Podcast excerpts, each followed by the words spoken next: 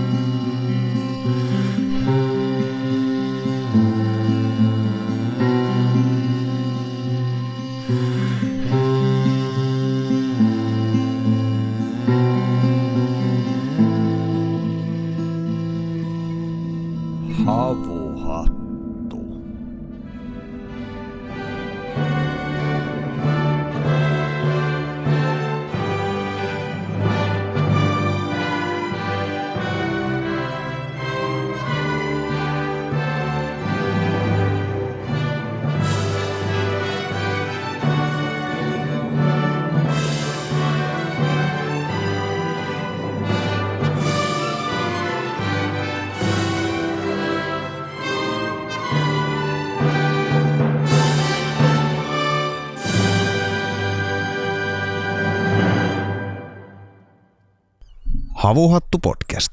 Menee syvälle metsään ja on nyt viisivuotias. Onneksi olkoon Joonas. Onneksi olkoon Otto. Tervetuloa siis äh, viidennen kymmenennen jakson äh, havuiselle matkalle luonnon ääreen. Ja kuten tuttua, tämänkin jakson äh, tarjoaa Kääpä Mushrooms. Eli todellinen tulevaisuuden uraa uurtava metsäpalveluyritys, jonka missiona on saada tuottoa metsistä hakkaamatta niitä. Hyvin kannatettava periaate. Ja miten he tekevät sen on istuttamalla erilaisia sieniä, joilla on monenlaisia mielenkiintoisia vaikutuksia myöskin meihin ihmisiin. Ja, ja tota, jos esimerkiksi sinulla siis on jotain tämmöistä koivikkoa, niin esimerkiksi pakuriymppeä sinne voidaan laittaa ja he ostavat sitten kaiken sadon, mitä muutaman vuoden päästä sieltä tulee. Mikäli metsän kasvattaminen ei ole sinun juttusi, mutta olet kiinnostunut näistä lääkinnällisistä sienistä, niin niitähän voit ostaa luontaistuotekaupoissa tai käyvä Mushroomsin kotisivuilta. Joo, Joonas, nyt täytyy heti alkuunsa tuota, nostaa alkukikkis, koska äsken onniteltiin, mutta mitenkäs nyt voitaisiin onnitella muuten, paitsi kikkistämällä hiukkasen. Meillä on tässä alkumaljaa jäljellä, niin kikkis viisivuotiaalle havuhatulle. Joko siitä on viisi vuotta? Kyllä sitä on. Varmaan ehdimme vetistelemään tätä, tätä asiaa tässä jakson edetessä vielä ene, enemmän, mutta meillähän on tosiaan tällä ihan oikeat synttärikekkerit käynnissä. Juuri skoolattiin vieraiden kanssa. Täällä on kymmenkunta havuhatun kuulijaa. Osa tuttuja, osa täysin meille ennalta tuntemattomia. Ja tuota, Osa vieraista on mennyt saunaan. Me ollaan täällä paljussa nyt tekemässä tätä jaksoa ja tämän parin tunnin aikana varmaan kuulette sitten vähän, vähän mietteitä meidän vierailtakin ja, ja pohditaan tätä päivän teemaa myös sitten tässä yhdessä heidän kanssaan. Joo, ennen kuin mennään teemaan, niin, niin tota, havuhatun perinteitä kunnioittaa, niin kyllä tässä vähän tämmöistä kuulumiskierrosta varmaan olisi, olisi paikallaan käydä. Eli no mitäs, mitäs menee Joonas, mitä kuuluu ja mitä on viime aikoina ollut pöydällä? Nyt kyllä pöydällä on ollut selkeästi syksy. Se on tullut rytinällä. Ja viime viikon loppuna oli vielä täys ilman paitaa sortsikeli. Ja tänään se tapahtui. Tänään laitoin ensimmäistä kertaa pitkät kalsarit jalkaan, kun lähdin, lähdin tuota Huhhuh. lapsen kanssa käymään, käymään tuolla aamu, aamulla leikkipuistossa. Että kävin, kävin, kävin pienen pyörähdyksen ja päätin, että tämä, tänään, tämä on se päivä. Joo, sä, sä oot pitkis miehiä. Mä on ehdot, jos se on alle kymmenen, niin se on pitkis hommia. Miten mä muistelen, että tästä on puhuttu joskus ihan ensimmäisen viiden jakson aikana tästä, että mitä sieltä meidän housujen alta oikein löytyy. Kyllä tämä mä en- asia, asia on käsitelty. Joo, koska mä en, mä en nimittäin laita kuin kunnolla pakkasta tulee, niin jotenkin se ei, ei tunnu omalta. Joo, ei. Tämä on semmoinen asia, mikä selkeästi myös jakaa miehiä. Että muista yhden ystäväni kanssa, joka nyt jätetään mainitsematta tässä nimi, niin hän sanoi, että se, äh, siis pitkät kalsarit rajoittavat hänen vapauttaan. Oliko se minä? Ei, se, se, se, se et ollut sinä, sinä mutta erä, erä, eräs toinen hahmo, hahmo näin sanoi. Ja Koska se olisi voinut olla minä. Mä itse, itse koen sen täysin päinvastoin, koska, koska siis mulle taas vapautta on se, että, että tuota pystyn te, to, toimimaan kuten haluan. Ja jos mulle tulee kylmä, niin, niin tuota, se raja ehkä tulee mulle vähän helpommin kuin sulle ja tälle ystävälläni. Niin. Joten, joten tota, jotta, pystyn ole, niin kuin to, toimimaan ja tekemään ja olemaan siellä ulkona, niin, niin tota, kyllä, kyllä sitä vaatetta silloin pitää laittaa vähän enemmän päälle. Joo, tuo on järkevä lapimiehen asenne, että itsehän siis vaan puskin läpi harmaan kiven ja muistan kyllä muutaman kerran, kun on Kyllä mä siis pitkiksi laitan, jos alkaa olla 10 astetta tai kova tuuli tai jotain, mutta, mutta on ollut näitä hetkiä, että se vaan nyt jäi laittamatta pitkä, pitkikset ja 20 astetta pakkasta ja pitää monta kilometriä kävellä, niin on se aika semmoinen tiukka, tiukka setti. Ja sinne miettii paljon sitä, että vain pieni kangaspala erottaa mun jalat ja tämän todella kylmä sää mm, toisestaan. Niin erohan siis tulee siitä, että, että niin kuin jos, jos sä niin kuin aktiivisesti puuhaat jotain, niin, niin kyllä mäkin, niin kuin, en mäkään sillä lailla, että jos mä teen, mä tekee halkoja tunniksi ulos, niin en mä silloin tarvi niitä kalsareita. Niin. Mutta jos, jos on semmoista niin kuin lapsen kanssa leikkipuistossa könöttämistä, niin... Joo, se jäkittäminen on semmoinen kyllä, että kyllä sinne kylmä tulee. Kyllä. Ja tämä on semmoinen asia, että kun, kun tota, mä luulen, että mone, monella se, siis mä, mä usko, ymmärrän ton niin kuin vapausaspektin tuossa jossain määrin, joo, monet ihmiset karsastavat sellaisia niin kuin vaatekappaleita, mitkä tulevat niin kuin ihon myötäisesti niin kuin ympärille. Ja, ja ne, sen helposti voi pitää niin kuin sellaisena niin kuin vapautta rajoittavana. Sen niin kuin ymmärrän tämän niin kuin mielipiteen, mutta, mutta tota, itse en koe asiaa näin. Mulla ei tuo sellaista niin kuin turvan tunnetta. Että Kiinnostavaa. Että niin vaatteita voi tuoda myös turvaa. Että usein näinä aikoina me ajatellaan vaatteita, niin kuin ne voi olla statussymboli tai niin kuin tapa ilmasta itseään tai jotain, mutta ei me olla niin enää kiinni ehkä siinä semmoisessa niin kuin tavallaan selviytymispuolessa, mm. että sitten tarvitsisi miettiä esimerkiksi sitä, että et, et voisiko vaate niin kuin tuoda turvaa luonnonelementeiltä tai jopa villieläimiltä tai mitä ikinä. Hmm. Eli joo, tästäkin saatiin tämmöinen havuhattu tyyliin nyt niin kuin tiukka viisastelu käyntiin. Mutta, mutta palatakseni tuohon alkuperäiseen kysymykseen, niin, niin tuota, syksy tosiaan on tässä tullut, mutta ei kesästäkään kauhean pitkä aika ole. Ja, ja tota, pidin sellaisen kolmen, reilun kolmen viikon kesäloman tuossa tossa ja, ja tota, kävin heti, heti aluksi hyvän ystäväni kanssa tuolla Vätsärin, Vätsärin tuota erämaa-alueella vähän eräilemässä. Käytiin heittää sellainen vajaan viikon kalastuspainotteinen eräilyreissu. Niin tähän tuota lensitte sinne, siis niin kuin ihan keskelle todella erämaata. Joo, siis me, tämä on semmoinen juttu, mikä olisi kymmenen vuotta sitten Joonakselle olisi tämän saman asian sanonut, että, että tota, mennään lentäen erämaahan, niin olisin luultavasti jollain tavalla paheksunut tätä asiaa. Mm.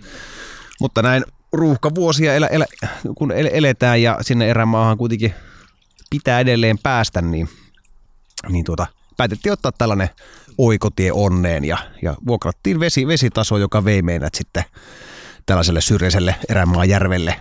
Ja meillä oli mukana tällainen koottava kanootti, joka sitten koottiin, koottiin tota, sitten siellä paikan päällä ja kalasteltiin siellä ja sitten tota, raahattiin ja melottiin sitten sitä kanottia sitten pois sieltä erämaasta sitten muutama päivä. Hmm. Tämä oli eri, eri, erittäin, hyvä, erittäin hyvä reissu ja kalaakin tuli ja, hmm. ja tuota, taas on henkistä voimavaraa tankattu talven varalle. Mm-hmm. Joo, sen kyllä Tetkasta tietää, että kyllä sinne erämaahan pitää päästä. Että, ja kyllä kieltämättä vähän semmoinen kade iski siinä tietenkin äh, tota, keskellä työ, kiireisintä työputkea, niin olisi kyllä itsekin mielellään ottanut pikkupreikin ja, mm. ja tota, häipässyt häippässyt tota jonnekin puhelimen kuulumattomiin. Mutta tota, kyllä se vielä, että mullakin tulee se eräreissu. Ja meidän pitäisi Joonas joskus itse asiassa lähteä hiihtovaellukselle yhdessä, yhdessä ihan niin kuin, ihan kuule vartavasti. No eiköhän tämä asia laiteta toteutumaan. Niin, se ainakin suunnittelu on syytä, syytä aloittaa yleensä ajoissa. Just nämä ruuhkavuodet aiheuttaa myöskin sen, että pitää todella vähän niin kuin katella tonne, tonne niin kuin kuukausia eteenpäin. Että et ei voi tosta vaan häippästä. Minäpä lähden tosta moro.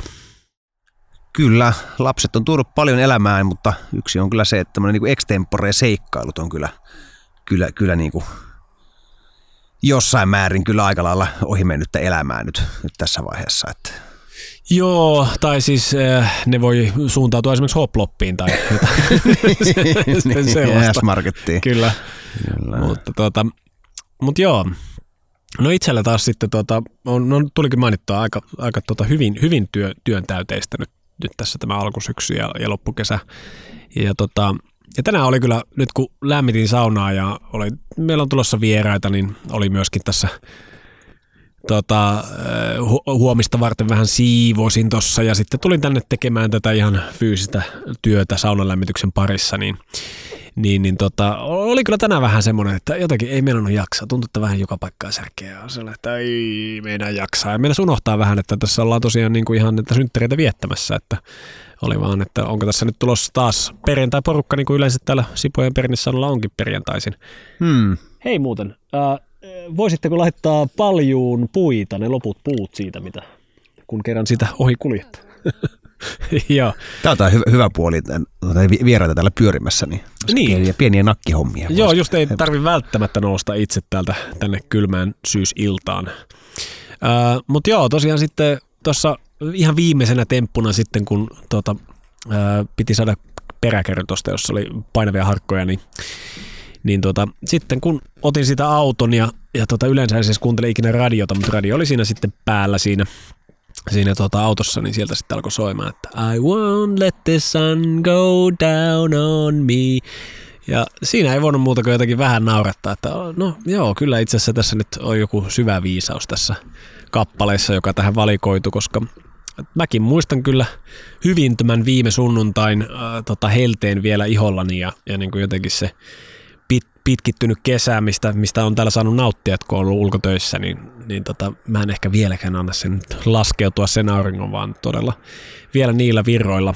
Ja mulle on siis, mä on, tuntuu, että mä oon aika herkkä niin D-vitamiinille, ja, tai siis silloin kun sitä on paljon, niin että se todella antaa niin kuin puhtia meikäläiselle. Ja nyt tuntuu, kun on ollut tosiaan oikeastaan melkein joka päivä pihalla töissä, niin tuntuu, että on niin kuin nämä, nämä varastot nyt ihan täynnä syksyä varten. Et sikäli niin kuin vaikka tekee paljon töitä, niin tuntuu, että myös puhtia piisaa. Hmm. Se on ihan, ihan tota, tavallaan tosi hyvä, hyvä tunne silleen, että ei tunnu, että heti kun syksy alkaa, niin että, ai, että maailma pitäisi saada vuoden loppuun mennessä valmiiksi ja nyt on jo paukut loppu. Hmm. No aivan, aivan. Hmm. Joo, itselleni auttaa jonkun verran se, että nyt jä, jä, kesälomani jatkuu siinä mielessä, että jään tuota, um, hoitamaan pientä poikaani nyt yhdeksi kuukaudeksi tässä, tässä vielä –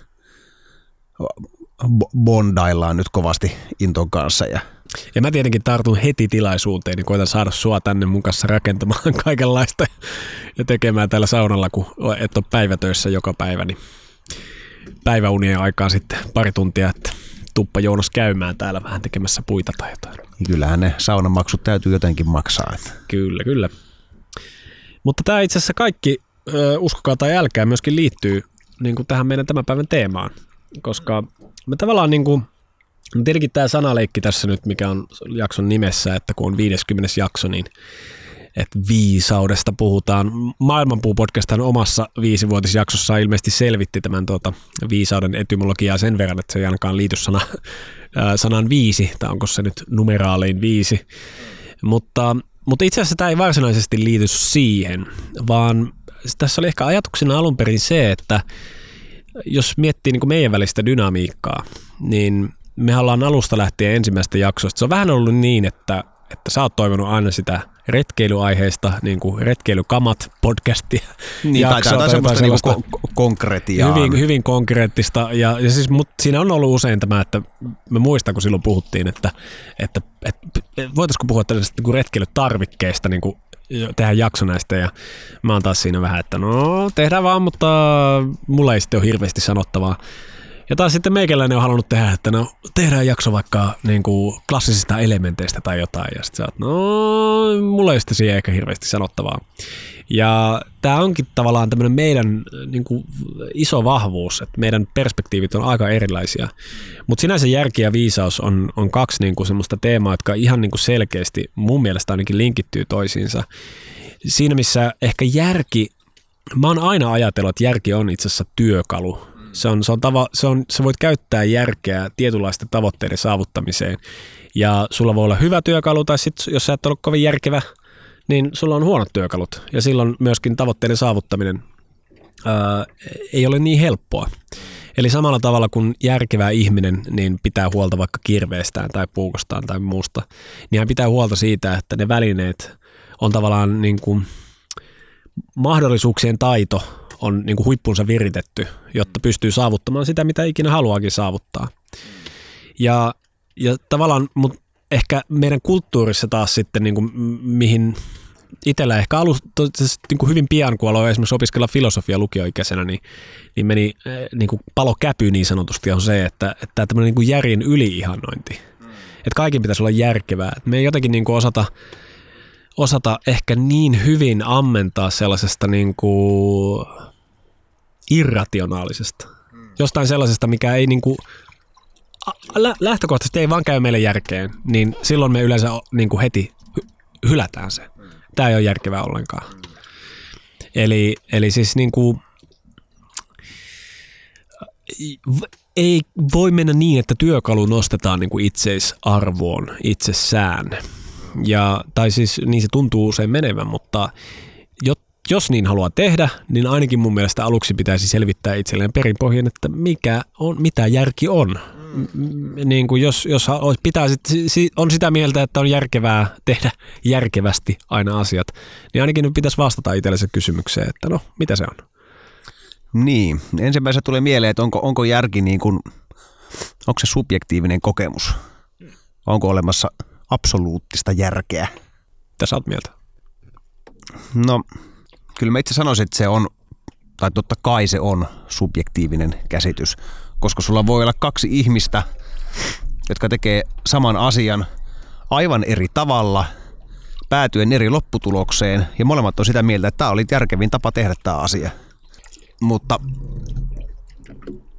toki sitten, sitten voi tulla joku insinööriryhmä ja kokoontuu ja sitten he tut, tut, tutkii näitä eri, eri niin kuin menetelmiä ja eri tapoja ja sitten he voivat te, te, teke, tekevät testejä ja, ja analyysejä ja tulevat tie, tiettyyn niin kuin loppupäätelmään, että, että tuota, okei, okay, tämä henkilö A teki tämän tietyn asian järkevästi, mutta henkilö B oli taas tämä toinen juttu paljon paremmin hankinnassa ja itse asiassa yhdistämällä nämä, nämä kaksi asiaa, niin se on se kaikkein järkevin tapa toimia tässä asiassa. Joo, ja joo, olipa hyvä pointti, koska tuo subjektiivisuus, tavallaan koko meidän kulttuuri on, perustuu sille ajatukselle, että järki on objektiivista. Mm. Miltä vaikka turvallisuutta. Tuossa katoin tota, uh, ihan vastikään dokumenttisarjan uh, Three My Islandin, Islandin siis uh, ydinvoimaonnettomuudesta.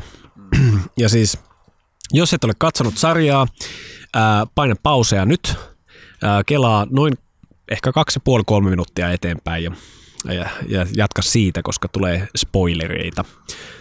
Mutta siis ehkä kaikki tietää, mitä tapahtui siis Harrisburgissa sen verran, että siellä oli ydinvoima, ydinvoimalla onnettomuus.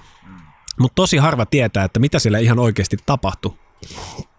Ja mä oon aikaisemmin ollut vaan siinä luulossa, että se oli vaan semmoinen niinku, vähän niin kuin väärä hälytys että ei siinä oikeasti tapahtunut mitään. Mutta se oli siis aivan käsittämättömän lähellä, siis muutaman minuutin päässä käytännössä siitä, että koko Itä-Amerikka olisi asunkelvoton niin kuin kenties vuosisatoja. Eli siis se, se oli aivan uskomaton tuuri, että siinä ei käynyt mitään. Ja syy? Ihmisten typeryys.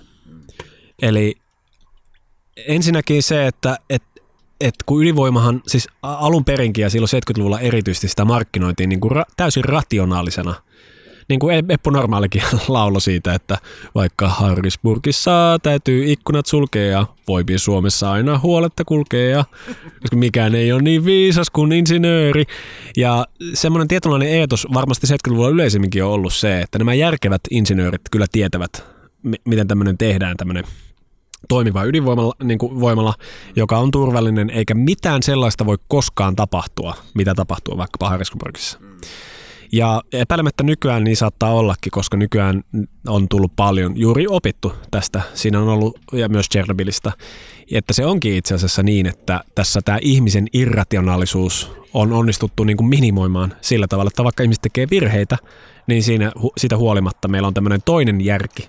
Eli tietokone tai tekoäly tai joku, joka tietää paremmin, tai mekaniikka tai suunnittelija tai jotain tällaista, No, totta kai tässäkin ongelma on tietenkin se, että, että niin kuin ihmisen tekemiähän ne on, ne on ne järjestelmätkin ja kuten jokainen meistä tietojärjestelmiä äh, käyttäneenä tietää, niin eihän nekään mitään, mitään niin kuin siis erehtymättömiä ole, vaan, vaan, vaan ohjelmoijat ihan hyvin voi jättää sinne niin kuin, niin kuin, siis pahojakin niin kuin reikiä, jotka, jotka niin kuin tulevat esiin vain, jos niin kuin miljoona asiaa menee huonosti ja sitten sit niin kuin, kaiken seurauksena sit, sit, sit, sitten löytyykin se vika, mitä ei ole pystytty mm-hmm. löytämään mistään niin kuin aikaisemmissa testeissä. Joo, niin joo. mahdollista myös. Ja se on tavallaan, se on ehkä silti, tai tavallaan kun mä mietin tällaista jotain isoa laitosta, johon, niin kuin, ja tavallaan siis meidän koko elämä riippuu siitä, että joku on ollut järkevä, mm, käyttänyt mm. sitä järjen työkaluansa mm, hyvin. Kyllä. Niin niin siinä sitten mä mietin sitä, että jos on nyt tämmöinen niin Harrisburgin tilanne, missä tosiaan se, että siellä alettiin jotain niin kuin sähläämään niiden ekojen minuuttien aikana, niin mm. itse asiassa aiheutti sen, että ää, lopulta, siellähän siis käytännössä ää, se ydin suli osittain. Just. Mutta jos olisi tosiaan jatkunut vielä pikkuhetken, niin siellä olisi tullut niin kuin räjähdys, joka olisi niin kuin boksauttanut niin kuin samalla tavalla kuin Chernobylissä kato auki ja niin kuin mm. radioaktiiviset pilvet taivaalle. Mm. Niin, niin se, että siinä tapahtui tämmöinen hölmöys, niin mä ajattelen sitä vähän sillä tavalla niin kuin, no mulla on joku työkalu, vaikka kirves, ja mä alan lyömään sillä halkoa, niin yhtäkkiä niin kuin siinä on ollut pieni joku rako jossain kulmassa tai joku löystymä, niin se kirveen terä niin kuin lentää mettään ja mulla jää siis niin kuin kahva käteen. Mm. Niin sitten se on silleen, että oho, no onneksi ei käynyt mitään. sille työkalu petti. Mm. Eli järkihän saattaa, järjen, järjen luonteeseen vähän kuuluu se, että jos siihen luottaa liikaa, niin se pettää verta. Mm, aivan. Niin, järki on työkalu, mutta miten me käytetään, mihin me tarvitaan oikeastaan sitä järkeä, mihin, mihin se on niin kuin, mihin se työkalu sopii parhaiten. Ja ehkä, ehkä mi, sitten voitaisiin miettiä myös sitä, että mihin, mihin järki ei ole paras työkalu. Mm, mm. Ja voisiko olla, että, että järjen avulla me äh, jollain tavalla lokeroidaan ja hahmotetaan maailmaa. Järki on tavallaan se työkalu, jolla me ymmär, yritetään, yritetään ymmärtää maailmaa ja, ja te, te, tehdä, löytää siitä niin kuin johdonmukaisuuksia ja toistuvuuksia. Hmm. Joo, to, kyllä, ehdottomasti ja tuo heti herätti minussa semmoisen, kun mainitsit tuosta lokeroinnista, niin havuhatun historiassakin lukuisaan otteeseen mainitut taksonomiat ja tällaiset, tota, tämä tämmöinen tietehistorinen linssi, millä mä yleensä itse niin esittelen historiaa hyvin mielelläni, niin sehän on tavallaan järjehistoriaa. Eli sitä, että luokitellaan asioita, annetaan nimi asioille, kun taas sitten muinaisilla kulttuureilla ympäristö, kaikki ympäristössä on ollut elävää ja, niin kuin, alati liikkeellä, niin kuin to, tosi vaikeasti lokeroon laitettavissa, vaikeasti hahmotettavissa, vaikeasti ymmärrettävissä niin kuin ylipäätänsä, että ihminen on saattanut kokea. No kaikki tietää tämän tunteen, tai useimmat, jotka on luonnossa viettänyt pitkiä aikoja, semmoinen niin kuin haltioitumisen ja niin kuin ylimaallisen, niin kuin jumalallisen luonnon kokemuksen kokeminen, niin eihän siinä ole mitään järkeä. Sillä, että sä saatat jälkeenpäin myöskin vähän niin kuin soimata itseäsi, että mitäs mä nyt tolleen niin kuin lähin niin kuin jumaloitumaan jostain niin kuin jokitörmästä. että eihän tässä ole mitään muuta kuin pikkasen ryteikköä ja, ja tuolla näkyy joku tunturi takana, että eihän tämä nyt niin erikoinen mesta ole. Mutta sitä ei pystykään selittämään. Sä et ole silloin käyttänyt sitä sun niin kuin luokittelutyökalua siihen, vaan sä oot antanut itsesi tulla vaikutetuksi. Mm. Voiko silloin sanoa, että silloin tuota, pelien tullut tunteet? Niin, tietenkin semmoinen yksi dikotomia, mitä tässä olisi voinut miettiä, on niin kuin järkeä ja tunteet, mutta se ei mun mielestä ole niin hyvä, koska järkeä, kuitenkin tunteet on osa sitä niin kuin työkalupakkia. Mm. Että, sille, että järkevä ihminen hän tietää, että mihin, esimerkiksi mihinkä tunteisiin se voit luottaa.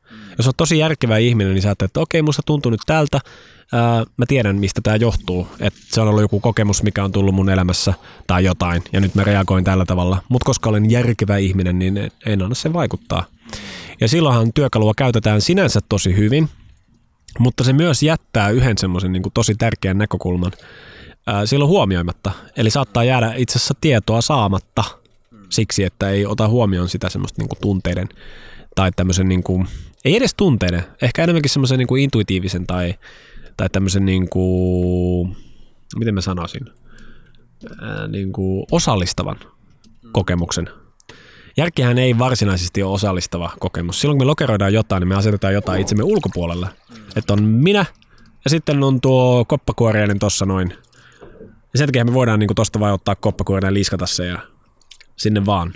E- eihän siinä ole tavallaan niin mitään järjen vastasta sinänsä muuta kuin, että jos ei sulla ole mitään syytä siihen, niin sikäli joo. Mutta muuten, jos ei ajattele osallistavana niin kuin tätä kokemusta, niin, niin silloin ei, ei niin kuin anna samanlaista sijaa sille näkökulmalle.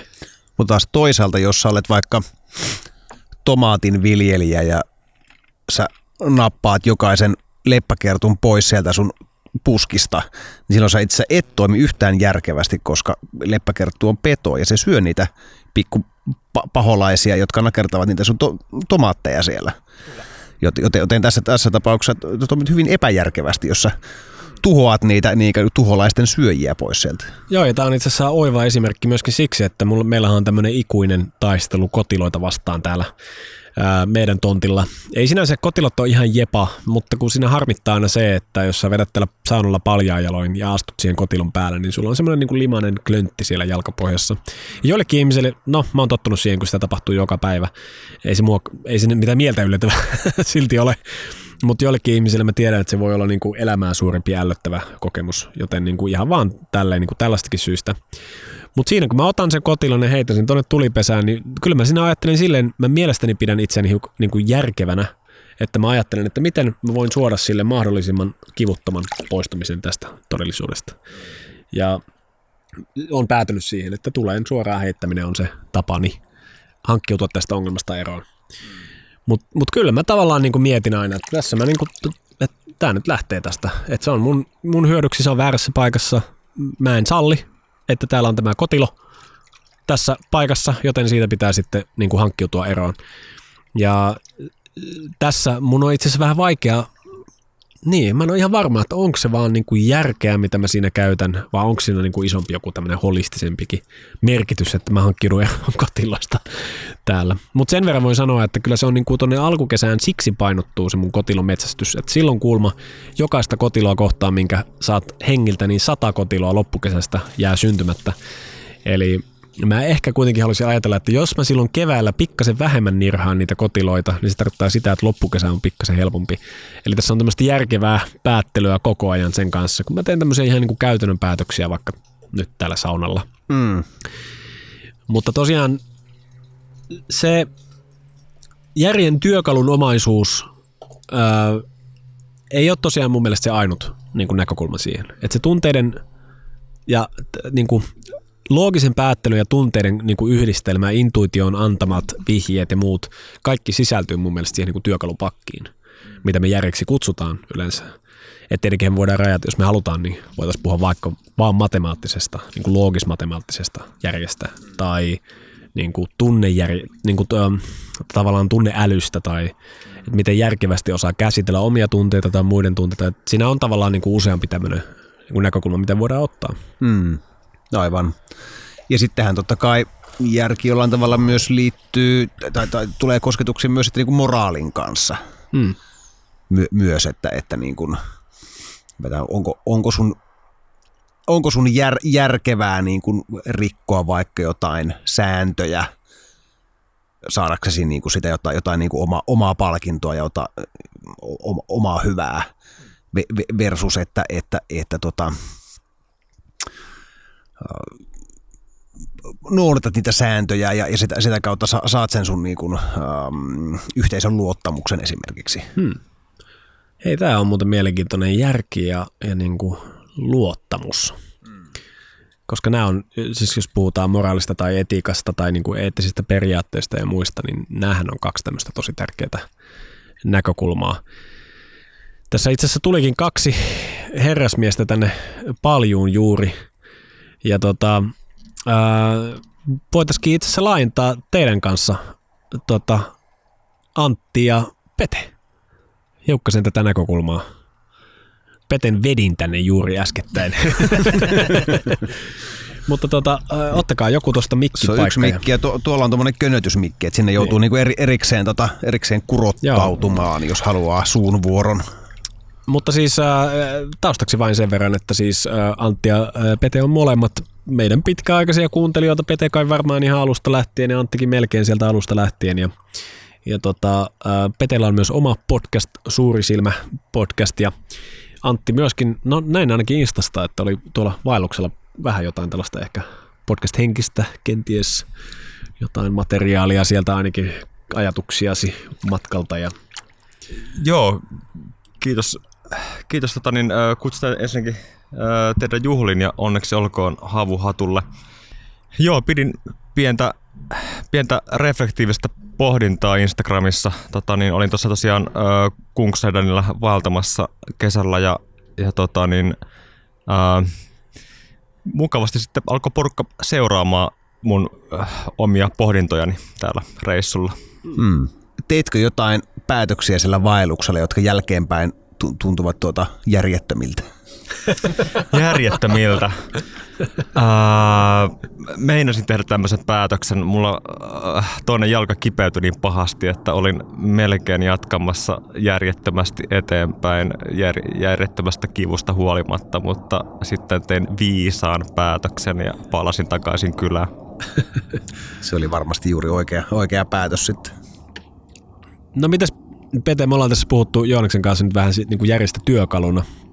Ja sä, sä oot nyt tässä sipolaistunut ja, ja tota, tullut vähän tänne maaseudun arkeen niin kuin ihan äh, tota, konkreettisesti niin kuin luonnon keskelle, niin tota, ja oot päässyt käyttämään myöskin uusia työkaluja, muun muassa moottorisahaa ja, ja tällaista. Ja, niin kuin, ootko sä huomannut, että tämä on muuttanut sun niin kuin, kokemusta elämästä jollain tavalla? Että sä oot oikeasti niin kuin, tullut vähän niin kuin kaupungista nyt maaseudulle ja se niin kuin, ihan konkreettisesti tarkoittaa myös vähän erilaisia ehkä päivärutiineja ja muuta tällaista, niin, niin tota, onko, onko tästä, niin kuin, ootko huomannut, että ää, tämmöisessä niin kuin, tavassasi nähdä maailmaa on tullut jonkinlainen muutos? Niin, aika hauska, että kysyit tota juuri nyt, koska itse asiassa mä oon vähän tota pohdiskellut, koska tässä on nyt ää, sipolaistuminen tapahtui tuossa reilu puoli vuotta sitten ja on tullut nähtyä yksi kevät ja yksi kesä, joka on nyt taittunut niin kuin loppuun asti. Ja, öö, no oma matka on ehkä lähtenyt sieltä kaupungin keskustasta jo kymmenen vuotta sitten, se on vaiheittain siirtynyt lähiöihin ja sieltä nyt sitten pois Helsingistä ja nyt tänne Sipooseen. Ja on se kyllä muuttanut. Et ihan niin kuin vaan on äh, tullut pohdiskeltua silleen niin kuin vaan luontoa vähän semmoisena niin kuin erilaisena voimana, että miten se ilmenee eri tavalla ympäri vuotta, että millaisia vaikka erilaisia elukoita tunkee sisälle eri aikaa vuodesta ja, ja sitten ylipäätään, että millaisia erilaisia toimia pitää tehdä tiettyä aikaa vuodesta. Tuossa kun sanoit moottorisahan mainitsit, niin sitä on tullut nyt heiluteltua ja auttamatta. Tiedän, että ollaan vähän myöhässä, että ne puut kerkii kuivumaan sinne kevääseen asti ja että on niin kuin paljon tullut tämmöisiä käytännön asioita opittua ja ne yleensä tämmöiset käytännön asiat tuo ihmistä maan pinnalle, kas kummaa. Olet siis oppinut maalaisjärkeä. No siis joo, maalaisjärkeä kyllä. Ja mulla on vielä inspiroiva naapurin isäntä, joka on asunut siinä tilalla koko elämänsä ja hän jakaa näitä vinkkejä niin kuin todella mielellään ja mä otan niitä mielellään vastaan ja sitten meillä on tullut tämmöinen niin kuin hyvä suhde mm-hmm. siihen. Mm-hmm. Joo, itse on kyllä huomannut myös sama juttu, että Kalliosta, Kalliosta Sipooseen niin kuin, tälleen muutaman vuoden liukumalla, niin niin, niin siis maalaisjärki on ihan niin kuin oikea juttu silleen, että, että siis on ihan selvää, että kaupungissa sä tarvit tosi erilaista ää, näkökulmaa kuin maa, maaseudulla. Ja olisiko ollut peräti ekassa jaksossa tai jossain niistä ihan meidän varhaisista jaksosta mä puhuin esimerkiksi tästä filosofi Walter Benjaminista, joka ää, oli, oli tota aikoinaan ää, Heideggerin, äh, Martin Heideggerin niin kuin vankin vastustaja siksi, että Heidegger puhuu paljon siitä, miten itse asiassa autenttinen elämä tapahtuu ainoastaan maaseudulla. Eli, eli hän, niin kuin, hän ei pitänyt kaupunkia oikeastaan niin kuin minä, hän aina halveksui sitä, että joutuu olemaan esimerkiksi professorina sitten pitkään aikaa kaupungissa. Taas sitten Walter Benjamin syntyi ja kasvoi Berliinissä koko elämänsä, ja hän taas teorisoi niin, että kaupunki on vaan erilainen, niin kuin, tavallaan samaa maalaisjärkeä tarvitaan kaupungissa, mutta ne vihjeet on tosi erilaisia. Eli siinä, missä jos asut metsässä koko elämässä, niin sä opit tunnistamaan aina sen oksan rasahduksen. Se on merkki sulle, että jotain tapahtuu ja että se vaatii sun huomiota. Kaupungissa se on taas sitten auton tööttäys tai jotain tällaista. Eli hänen perspektiivinsä oli se, että, että se ei oikeastaan eroa millään tavalla. Se on vain erilainen niin kuin ympäristö.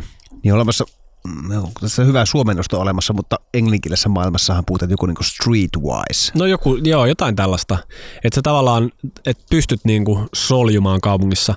Ja mä tavallaan ymmärrän sen näkökulman. Mun mielestä on, mä haluan pitää kiinni omassa elämässä esimerkiksi siitä, että mä pystyn menee sulavasti niin suurkaupungissa kuin Sipoonkorven metsissä, että, että siinä on kyllä jotain tosi viisasta itsessään, että pystyy adaptoitumaan erilaisiin ympäristöihin.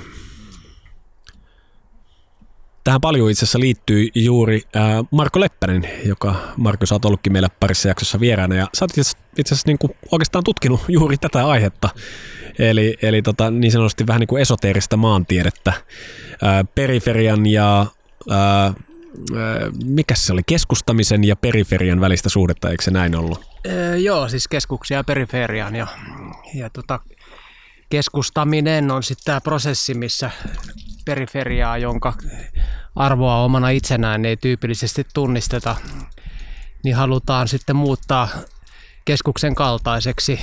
Ja tähän, tämä liittyy niin kuin järkeen, koska se on yleensä just nimenomaan järkiperäistä toimintaa, loogis-rationaalista, joka sitten ollessaan yksipuolista ja, ja ylikorostettua, niin johtaa sitten epätasapainoon, jolloin tämä irrationaalinen puoli, joka on yhtä oleellinen ja, ja joka sitten taas on yhdyslinkki myös viisauteen, niin mihin liittyy vaikka empatia ja intuitio ja tälleen, niin jää sitten lapsipuolen asemaan. Mutta tuohon vielä, mitä äsken puhuitte, niin olin kuluvalla viikolla niin mielenkiintoisen filosofin Pauli Pylkön luennolla tuolla Helsingin yliopistossa. En ole siis opiskellut aikoihin, mutta olin nyt siellä kaverin vinkkauksesta.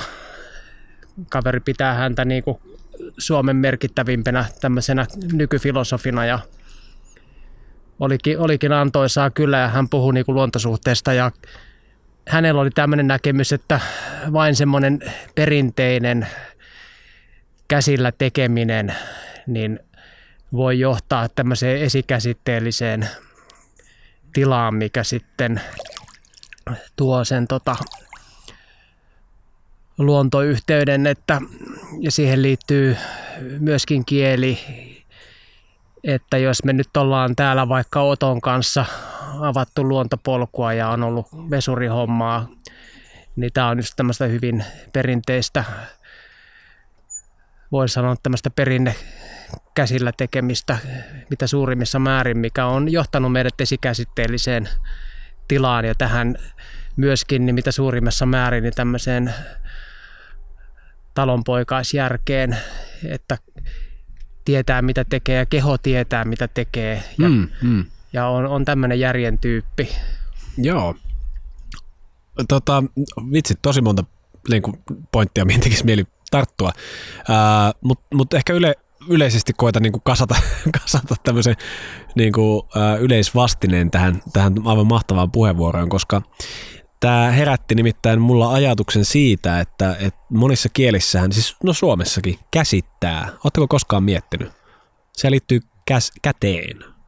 Ja saksan kielen sana begriffen on sama, eli siis ää, tarttua jo, kyetä tarttumaan kai, jotain sellaista. Eli, eli sinänsähän niin kuin, ää, joogassa esimerkiksi sanotaan, ää, tai semmoinen maksimi, minkä voit sanoa joogina, on se, että kaikki on oikeastaan huhua, kunnes tunnet se omassa kehossasi. Eli joogithan esimerkiksi ei ihan hirveästi arvosta sitä, että sä oot todella kirjain oppinut. Jos sä vaikka voit huonosti, jos sun keho voi huonosti ja sä oot tosi kirjan oppinut, niin jotain on joogin näkökulmasta mennyt silloin pieleen. Eli jotta sä voit käsittää jotain, niin sä oot tavallaan käsilläsi tehnyt jo sen työn.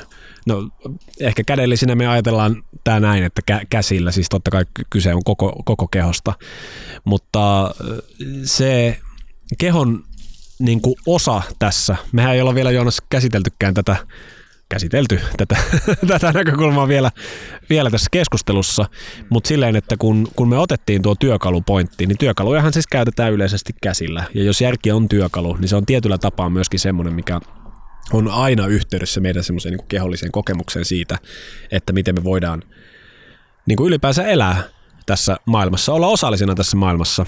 Toki, no, tässä tietenkin se, että, että seuraava keskustelu, että mikä on keho. Joogihan käy tietenkin tämänkin keskustelun loppuun asti, mutta näin niin kuin ajatuksen tasolla, mitä me voidaan ajatella on se, että me otetaan haltuun jotenkin, me, me tartutaan johonkin asiaan. Me tartutaan tavallaan sillä meidän mielen työkalulla, mutta me tartutaan myös meidän konkreettisella niin kuin käsillämme, meidän tärkeimmällä työkalulla.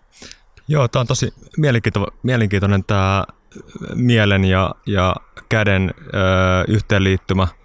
Ö, mä sovellan töissä jonkin verran legoja tämmöisessä luovassa, luovassa prosessissa ja, ja siinä... Mikä sun työpaikka tarkalleen ottaen? Öö, mä oon tuolla Laurea ammattikorkeakoulussa öö, palvelumuotoilijana ja, ja sovellan erilaisia luovia ongelmanratkaisumenetelmiä. Ja yksi, yksi semmoinen varsin öö, tyypillinen menetelmä on, on tosiaan käyttää legoja. Hmm. Ja siinä puhutaan niin kuin käsillä ajattelemisesta. Eli öö, tässä prosessissa henkilö laittaa kädet legoihin ja lähtee rakentamaan niistä ja antaa käsien viedä. Ja jossakin vaiheessa sitten mieli alkaa, alkaa niin kuin antamaan käsitteitä näille öö, luonnoksille, jotka syntyy. Ja sieltä saattaa sitten öö, alitajunnasta kummuta erilaisia asioita tässä luovassa prosessissa. Ja tämä on erittäin mielenkiintoinen, miten ehkä soveltaa tällä niin modernissa ympäristössä – ää, tätä käsillä ajattelua. Joo, samaan liittyy ylipäätänsä kehollisuuteen, että silloin kun nousemme ylös ja lähdemme kävelemään ja vaeltamaan, niin silloin myös polla alkaa leikata. Ja tämä on tutkimuksien monen, moneen otteeseen vahvistamaan ja, ja myöskin kaikki maailman historian ajattelijat tietävät tämän.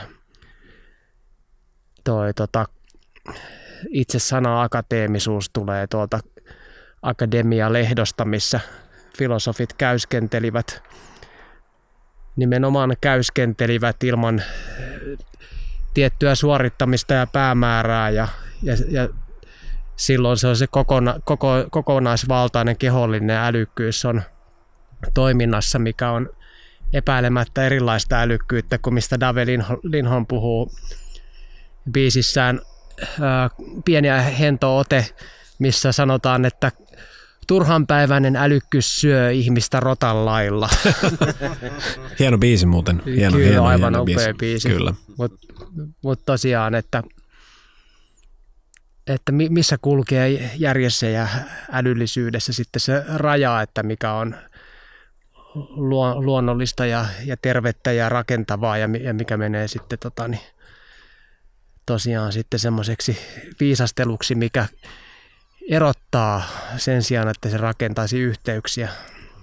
Mm, niin, me on tähän mennessä oikeastaan puhuttu, puhuttu siitä, niin kuin, että järki on työkalu ja mitä, mitä niin kuin sovellutuksessa järjellä on, mihin sitä voi käyttää, mutta vähän, vähän sitä niin kuin, viittasinkin tuossa alkupuheenvuorossa, että sitten on asioita, johon se järki ei ole paras työkalu.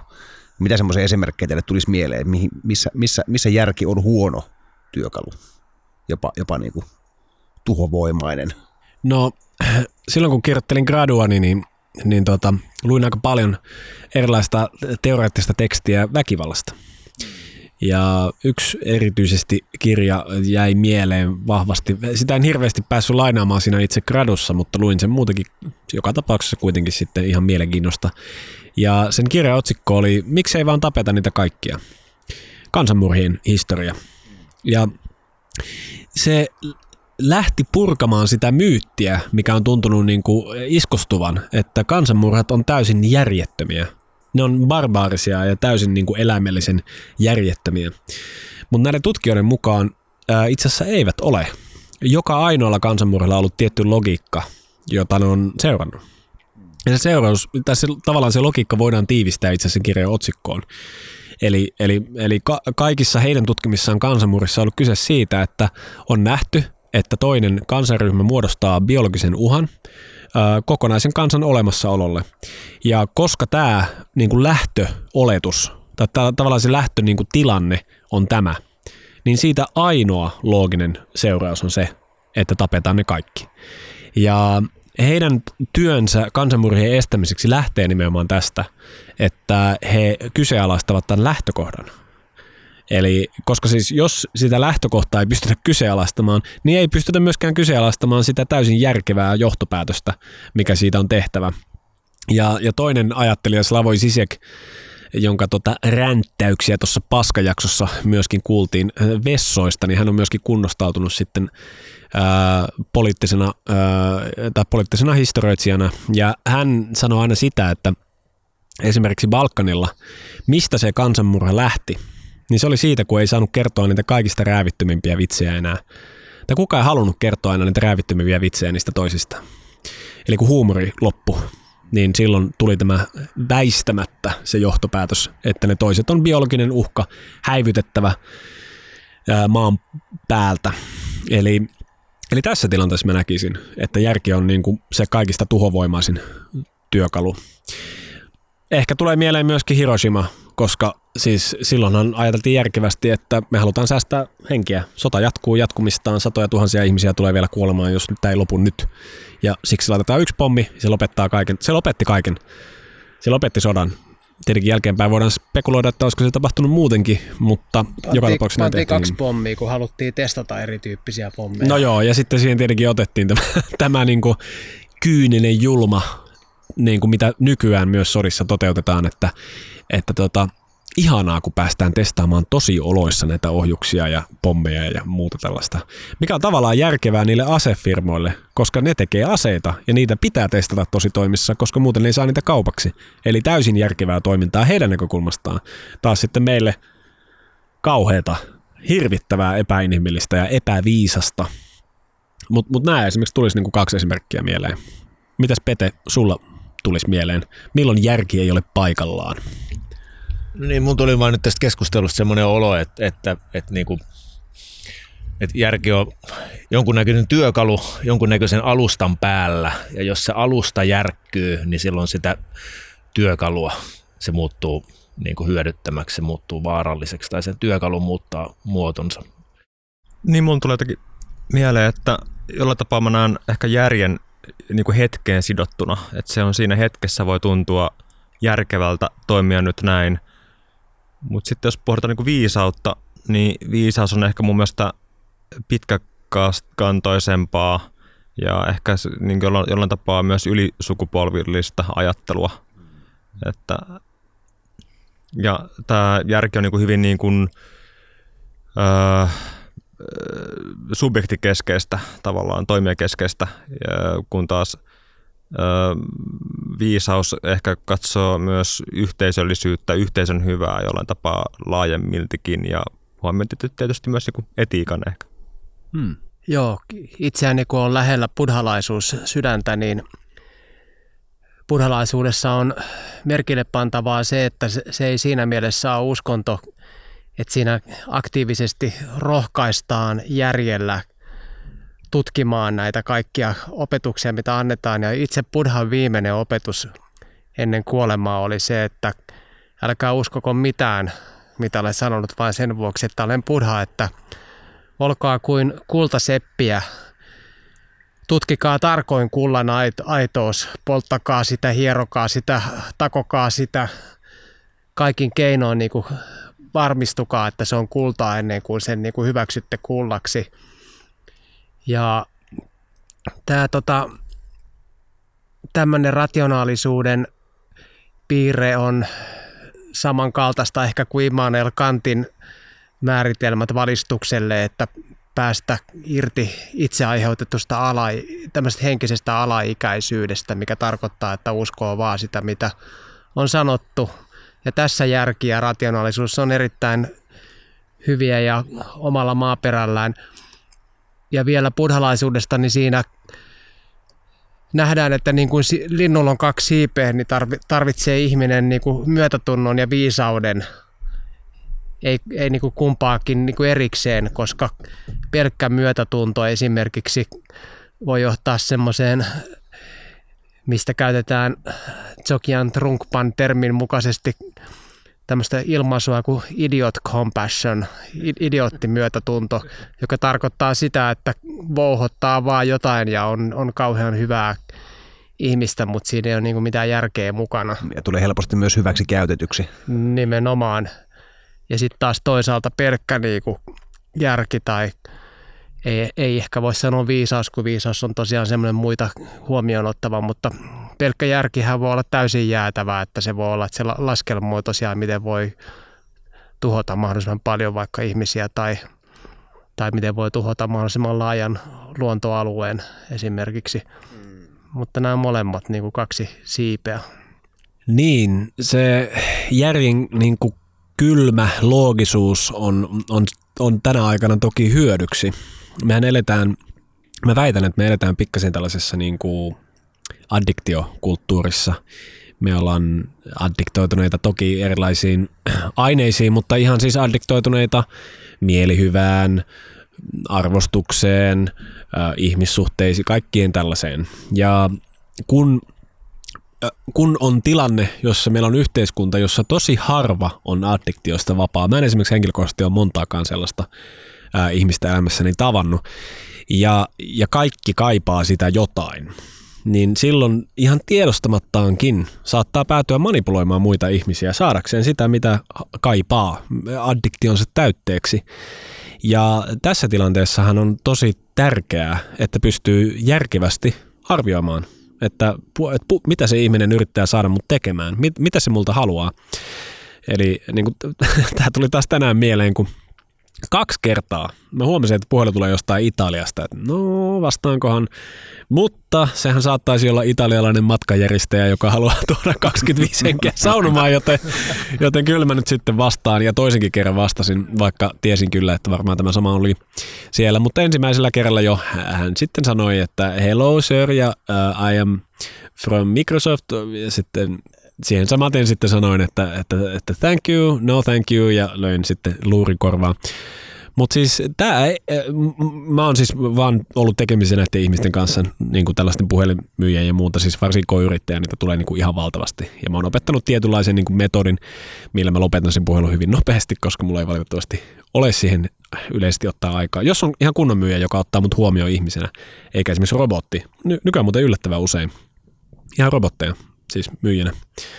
Et, et, sä voit kysyä niiltä, että onko se robotti, ja se onnistuu vastaamaan silleen, että mä en tiedä tarkkaan, mitä se vastaa, mutta, mutta se on huikea juttu. Sehän on nyt sitten rationaalisuuden huippu. No niin, niin nimenomaan, ei ihmisyyttä. Tietokone on siellä. Tietokone sua vastassa siellä. Silleen, että se, se, että se, olisiko sulla pieni hetki aikaa, ja sit sä oot silleen, no itse asiassa nyt on kyllä pikkasen, no hienoa.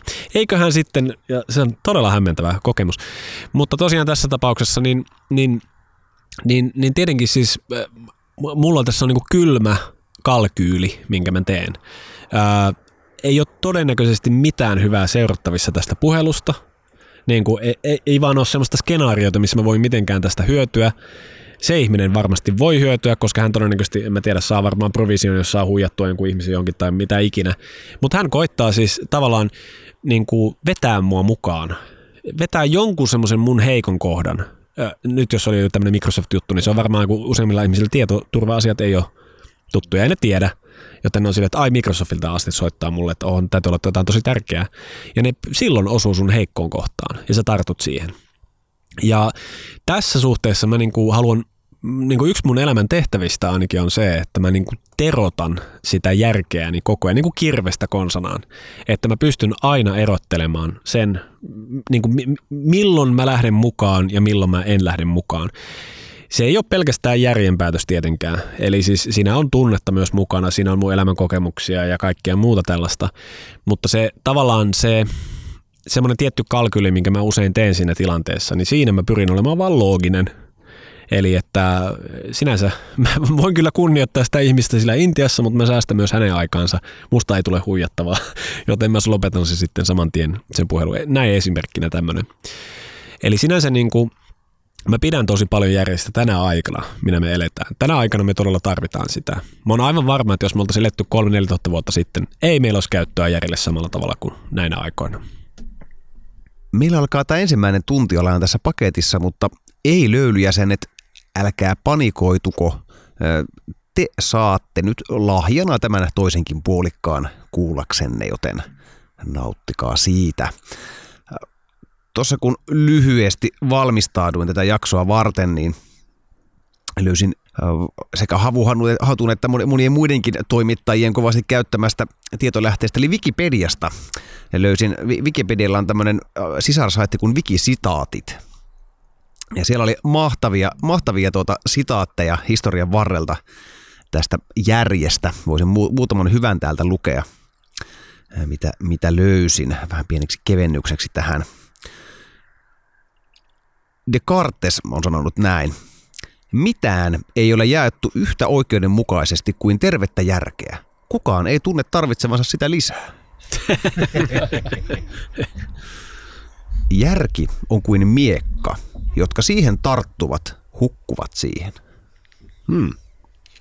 Järki on miekka on kyllä hieno metafora, että buddhalaisessa ikonografiassa tämmöinen jumaluus Manchusri, joka on niinku viisauden jumaluus, niin sillä on nimenomaan miek, iso miekka, mm-hmm.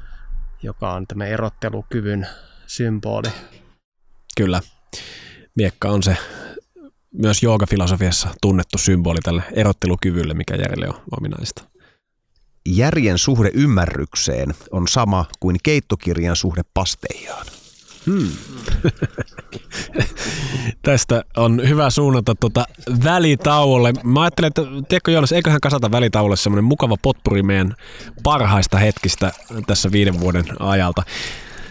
Kiitos Antti ja kiitos Pete, kun tulitte turisemaan tähän väliin. Ja tänne ja paljon itse asiassa istuu juuri Miska Käppi meidän kanssa ja, ja tota, otetaan pieni välitauko tähän väliin. Näin tehdään. Ja kiitos Marko myös. Kiitos Marko, kun tulit jakamaan ajatuksiasi.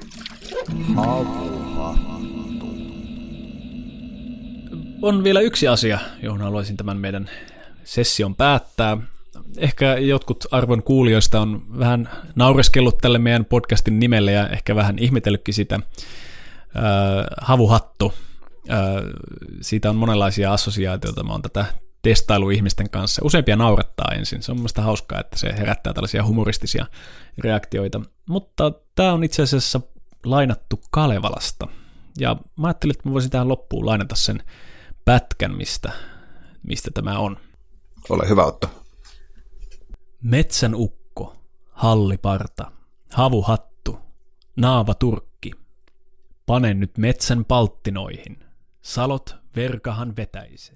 Monesti nämä, kun ihmisellä, varsinkin jos on semmoisia hankalia tunteita, ahistaa tai on, on pelkoja tai tämmöisiä äh, vihan tunteita ja, ja pettymyksiä, niitä jotenkin hävetää hirveästi, että antaa vaan tunteiden virrata ja päästää irti niistä ja sillä tavalla niistä voi, voi tuota selviytyä, että tässä sitä pojat, kun on tuolla saunaa lämmittämässä, niin ukko tässä höpöttää, jotta onneksi nämä varmaan, varmaan nämä ehkä höpötykset tulee sieltä turhanpäiväiset leikattua, mutta niin, niin.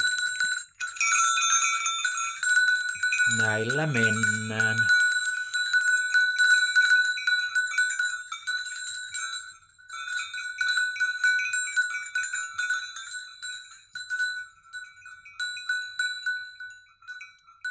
vesi vanhan Väinämöisen. Ja vielä ilmoitetaan, mistä tämä tulen ja vetosen synty on, eli veto, vuoresta vetosen synty, tulen synty taivosesta. Eli käytännössä sanotaan, että itse jumalallinen on tässä paikalla metisissä löylyissämme ja kaikki tämä on se, että me herätetään se vanha Väinämöinen osaksi löylyämme.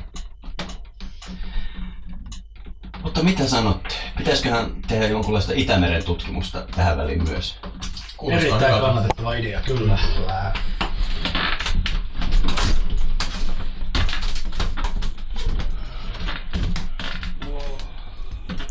Täytyy kyllä sanoa, että paljon tämän miellyttävämmäksi podcastin nauhoitusta enää saa.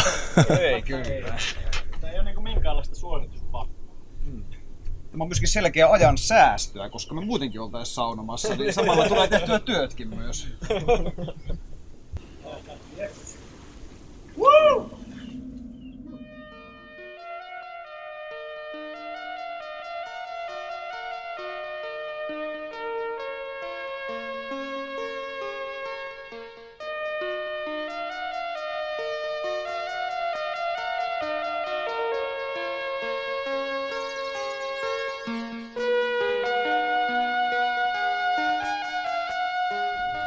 Helmikuussa 1959 kymmenen Uralin polyteknisen yliopiston opiskelijaa otti suunnan kohti Otorten vuoria. Tarkoituksena on tehdä kymmenen päivän mittainen hiihtovaellus huipentuen vuoren kiertämiseen. Yhdeksän heistä ei koskaan palannut. Heidän ruumiinsa löydettiin myöhemmin ja pian kävi ilmi, että helmikuun toisen päivän yönä he olivat rynnänneet teltasta ulos sukkasillaan arktiseen yöhön, 30 asteen pakkaseen ja ärjyvään tuuleen. Mitä oli tapahtunut? Tervetuloa Naavaparan tarinoihin.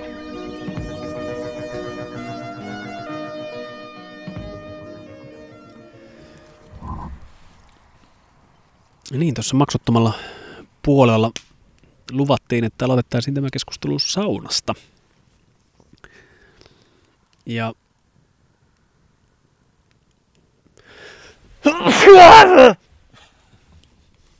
jaksoon. Aloitetaan jakso. Siinä on tapaa karkottaa 90 prosenttia kuulijoista.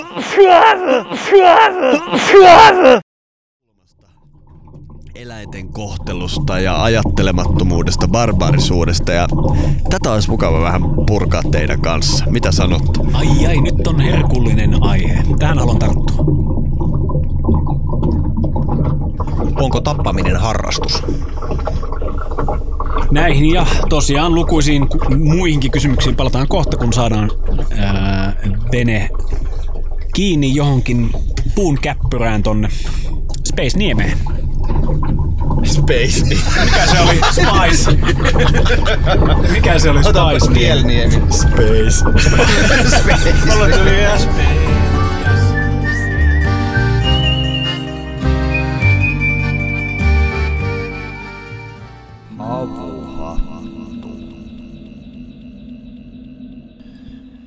No niin, välilöydyt on otettu ja, ja tota, mahtava Aleksin vetämä saunalaulu laulettu tuolla saunassa ja, ja tota, paljon sessio jatkuu. Tänne tosiaan liittyy seuraan sitten vanha ystävämme Miska Käppi puhumaan meidän kanssa jälleen, ää, no onko se nyt sitten paskaa vai asiaa vai jotain siltä väliltä, en tiedä.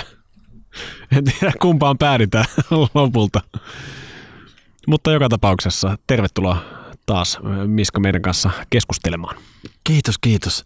Ö, en valitettavasti päässyt kuulemaan noita juttuja ensimmäisestä osiosta. Olin lasten nukutuspuuhissa ja kuulin vain loppusitaatteja järjestä, mutta jos aiheena on järki ja varmasti sekin mikä ei ole järki, niin tosi mielenkiintoista. En tiedä, onko tässä nyt järkeä kysellä teiltä jotain niin kuin, ö, tapahtuu edellisessä jaksossa juttuja, mutta mahtava aihe on pöydällä.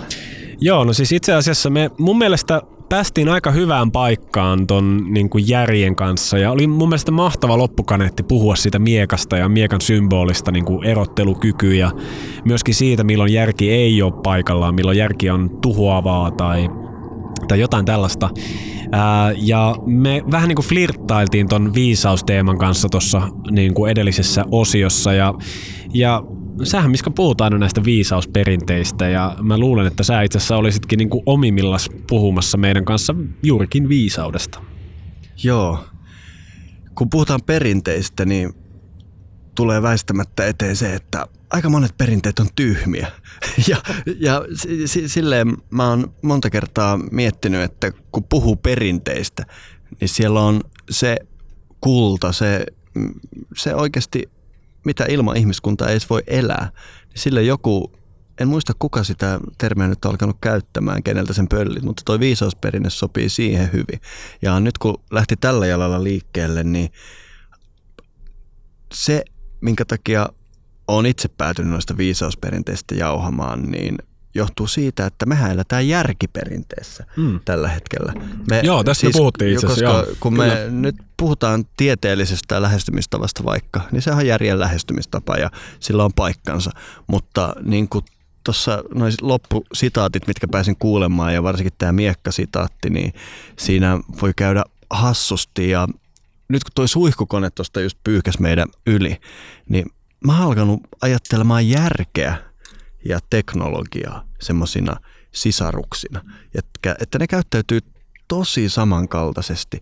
Ja esimerkiksi, koska mä oon kovasti pohtinut omaa suhdetta teknologiaa, silleen tavallaan inhoan sitä, mutta olisin tekopyhä, jos sen rakastaisi sitä, koska tässäkin me Juman kautta paljossakin roikkuu tämmöiset letkut ja mikrofonit päällä. Kyllä me nyt ollaan tämän teknologian pauloissa.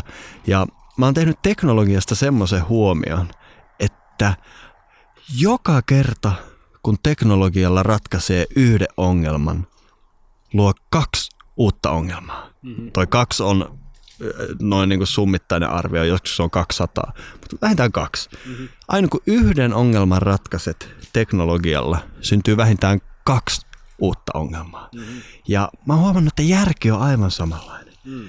Aina kun yhden asian ratkaiset järjellä, synnytät kaksi uutta murhetta. Ja, ja tämän takia mä ajat sitten jo hylkäsin sen, että mä voisin koskaan järjellä päästä tyydyttävään johtopäätökseen yhtään mistään. Samoin mä en suostu uskomaan, että teknologialla me ratkaistaan ihmiskunnan tärkeät kysymykset. Eli tämmöinen ajatus tähän alkuun. Joo. Joo, tosiaan tästä puhuttiin ja jopa viittasin tähän. Kiitti vaan Miska, sulta sain vinkin tästä Three Mile Island-dokumentista ja puhuttiin jopa ydinvoima, mm. tästä ydinvoima-onnettomuudesta, mikä siellä tapahtui. Ja siitä, miten itse asiassa niin nämä laitokset on ollut, varsinkin silloin 70-luvulla on niin paljon puhuttu, että se on niin järkevää ja näin poispäin. Ja Eppu Normaalikin siitä lauloja näin. Mutta tosiaan sehän on malli esimerkki siitä, että, että siinä ratkaistiin niin kuin, varsinkin tämä öljykriisin aiheuttama ihan hirvittävä energiakriisi tavalla tai toisella, mutta sitten synnytettiin niin kuin, niin kuin läjä muita ongelmia siihen niin kuin vanaveteen. Mutta mut ehkä me voitaisiin tässä jälkimmäisessä osiossa niin kuin vähän lähestyä sitä, että – jos me nyt eletään tällaisessa niin kuin järkikulttuurissa, järkikultissa jopa, niin ää, ei varmastikaan aina ollut näin. Selvästikin tuntuu, että muinaiset kulttuurit on tuntunut arvostavan viisautta yli kaiken. Ja jopa niin paljon, että he on pitäneet joitain tiedonjärjestelmiä, viisauden järjestelmiä niin tärkeinä, että he on halunneet niin kuin kirjoittaa ne kiveen tai jollain muulla tavalla välittää vuosituhansia eteenpäin eihän järkikulttuuri sinänsä, tämä vaikuttaisi ainakin siltä, että järkikulttuuri ei näe tärkeänä välittää niitä järjen välineitä kauas tulevaisuuteen myöskin seuraaville sukupolville. Paitsi jos kyseessä on ydinjäte, kuten todettua. E, no joo, itse asiassa tästä on myös hieno dokkari tästä ydinjätteestä. Semmoinen tanskalainen dokkari teki, teki tästä onkalosta, jota rakennetaan tuonne Euraan jonka, jonka tarkoitus on tosiaan loppuvarastoida näitä ydinjätteitä. He itse asiassa päätyivät siihen, että he eivät laita minkäänlaista merkkiä sitä ydinjätteestä, koska he pelkävät sitä, että tulevat sivilisaatiot ää, innostuvat kaivamaan siitä kohdasta, joten, joten se oli niin kuin loppupäätös ilmeisesti oli se, että ei kerrota mitenkään. No, muistaakseni Matti Rautaniemen kanssa tehdyssä jaksossa tuota käsiteltiin tätä asiaa. Joo, totta. Totta. Tämä on tullut muistinkin aikaisemmin myös esille. Ää, paljuun istui myöskin nyt ää, eräs uusi henkilö, eli Kaali. Ää, mitä sä oot mieltä? Mitä on viisaus? U- uimaan jollekin mikrofonille. hmm.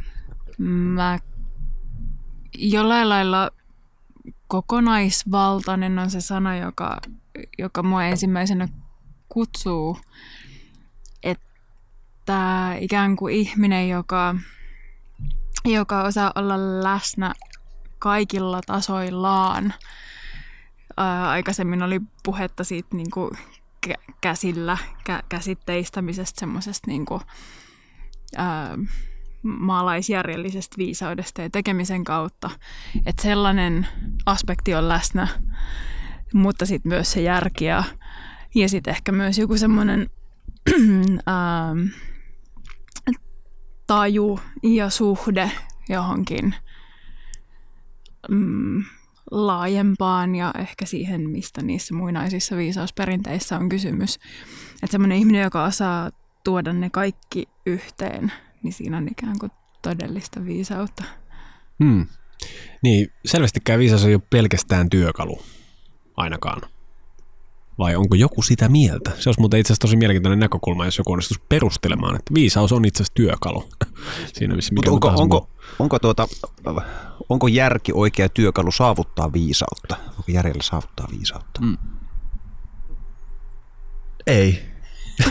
tai, tai, tai, tai, tai tavallaan voi, koska mä nyt halusin tarttua tuohon työkalujuttuun, koska viisautta nyt tietenkään ei ole järkeä, ei ole viisasta sitä rajoittaa työkaluksi, mutta se ehdottomasti on työkalu ja mulle tuli se mieleen, Joonas, osaisitko toistaa sen reseptisitaatin, minkä lausuit tuossa taannoin, Joo. koska se mun mielestä paljastaa tämän viisauden työkaluna. Eli Ludwig Börne on lausunut järjestä näin.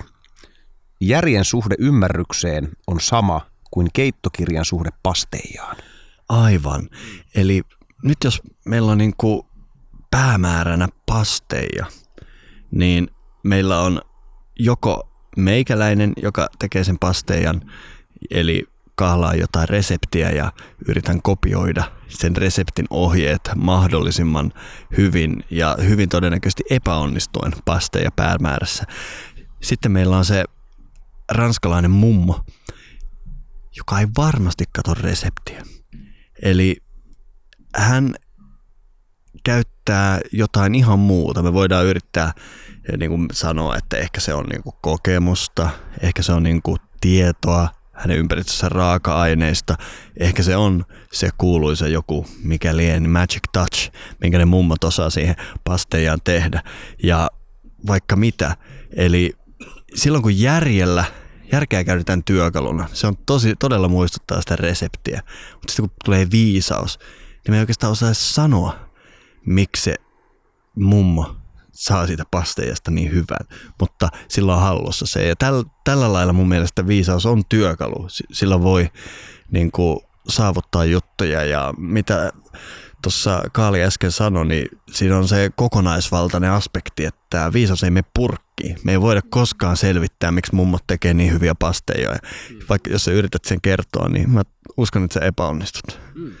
Niin tämä on varmaan nähtävissä siinä, kun jos joku in- innostuu näistä muinaista teksteistä ja viisauksista ja lähtee innokkaasti niitä opi- opiskelemaan ja tö- törmää aika nopeasti siihen seinään, että kuinka, kuinka tuota lyyrillisiä ja, ja, ja niin kuin ru- runollisia ja vertauskuvallisia nämä, nämä tekstit lopulta, lopulta on, eikä, eikä niistä su- suoraan luettuna välttämättä saa, saa niin kuin yhtään mitään irti.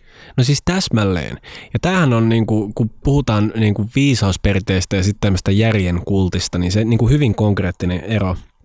Marko, sun kanssa ju- juteltiin, Marko siis liittyy uudestaan tänne paljon meidän kanssa, niin, niin tota, juteltiin viime jaksossa siitä levystä, joka lähetettiin avaruuteen kertomaan ihmiskunnasta. Niin mitä sinne sitten laitettiin kultalevyyn, niin, niin siis sinnehän painettiin hyvin järkeviä asioita, eli mies ja nainen, paikka kosmoksessa, jotain kaavoja kai, sitten kulttuuri niin kuin, tekeleitä eri, ympäri maailmaa. Tällaisia hyvin järkeviä asioita sinänsä niin kuin painaa sinne. Niin kuin just se alieni, joka sen löytää, että vaikuttaa tosi huonolta seuralta. Ei tonne. niin, niin, niin, todennäköisesti mä luulen, että näin käy. Mutta, mutta viisauttakin voi välittää. Mutta se, mikä tulee just Joonas vastaan tosi usein, kun, tai siis varmaan kaikille, jotka avaa vaikka just jonkun joogatekstin ensimmäisenä, on se, että mä teen tuosta hölkäsen pöläystäkään. Ja sillä on syy, minkä takia se on kirjoitettu sillä tavalla. Koska Mä en usko, että viisautta pystyy välittämään niin, että joka ikinen ihminen sen ymmärtää. sen, sitä voi yrittää tehdä niin, ja niinhän ne muinaiset on selvästikin yrittänyt, kun ne on laittanut sellaisia symboleja, jotka kaikkien pitäisi tietää, niin kuin just vesi, metsä ja, tai puu ja niin kuin ihminen, nainen, mies, niin edespäin. Ää, mutta silti niin kuin me ollaan tämmöisessä ajassa, jossa meillä on isoja vaikeuksia ymmärtää heitä.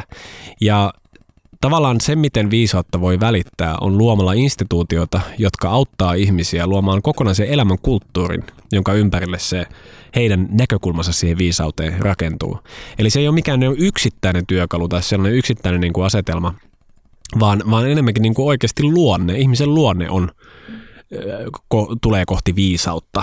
Ja se on, se on semmoinen, mitä niin kuin on syytä kehittää ja sitä, sitä pitää kehittää monella eri tavalla. Eli siinä tulee se kehollinen puoli, eli niin kuin vaikkapa intialaiset on rakastanut näitä asanoita, pranayama-harjoituksia ja tämän tällaisia, jolla, jolla niin kuin linjataan itseä semmoisen tietyn pohjan kanssa. Petehän tuossa aikaisemmassa osiossa mainitsi vähän siitä, että jos järki on siitä vähän niin kuin vaarallinen, että jos se pohja murenee, niin sitten se järki e, niin kuin tuhoaa tai siitä tulee tuhoava voima.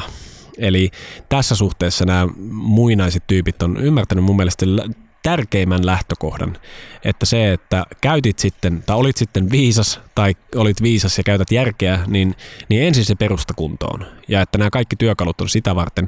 Ja sitten nämä tekstit on käytännössä vaan sitä varten, että säilytettäisiin semmoisille, jotka sitä osaavat lukea kautta aikojen, näitä niin kuin perusperiaatteita. Mutta niitä ei sanota suoraan, ne on symbolikielellä ja sun pitää itse tulkita lähtien sun omasta näkökulmasta.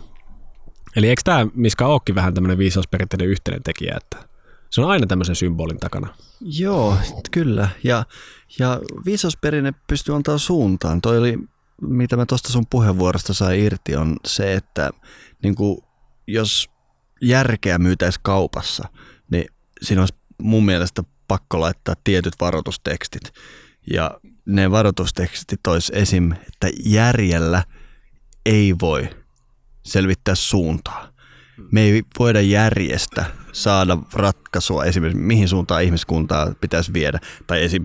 mihin suuntaan mun tulisi viedä elämääni. Sitä ei voida järjellä selvittää.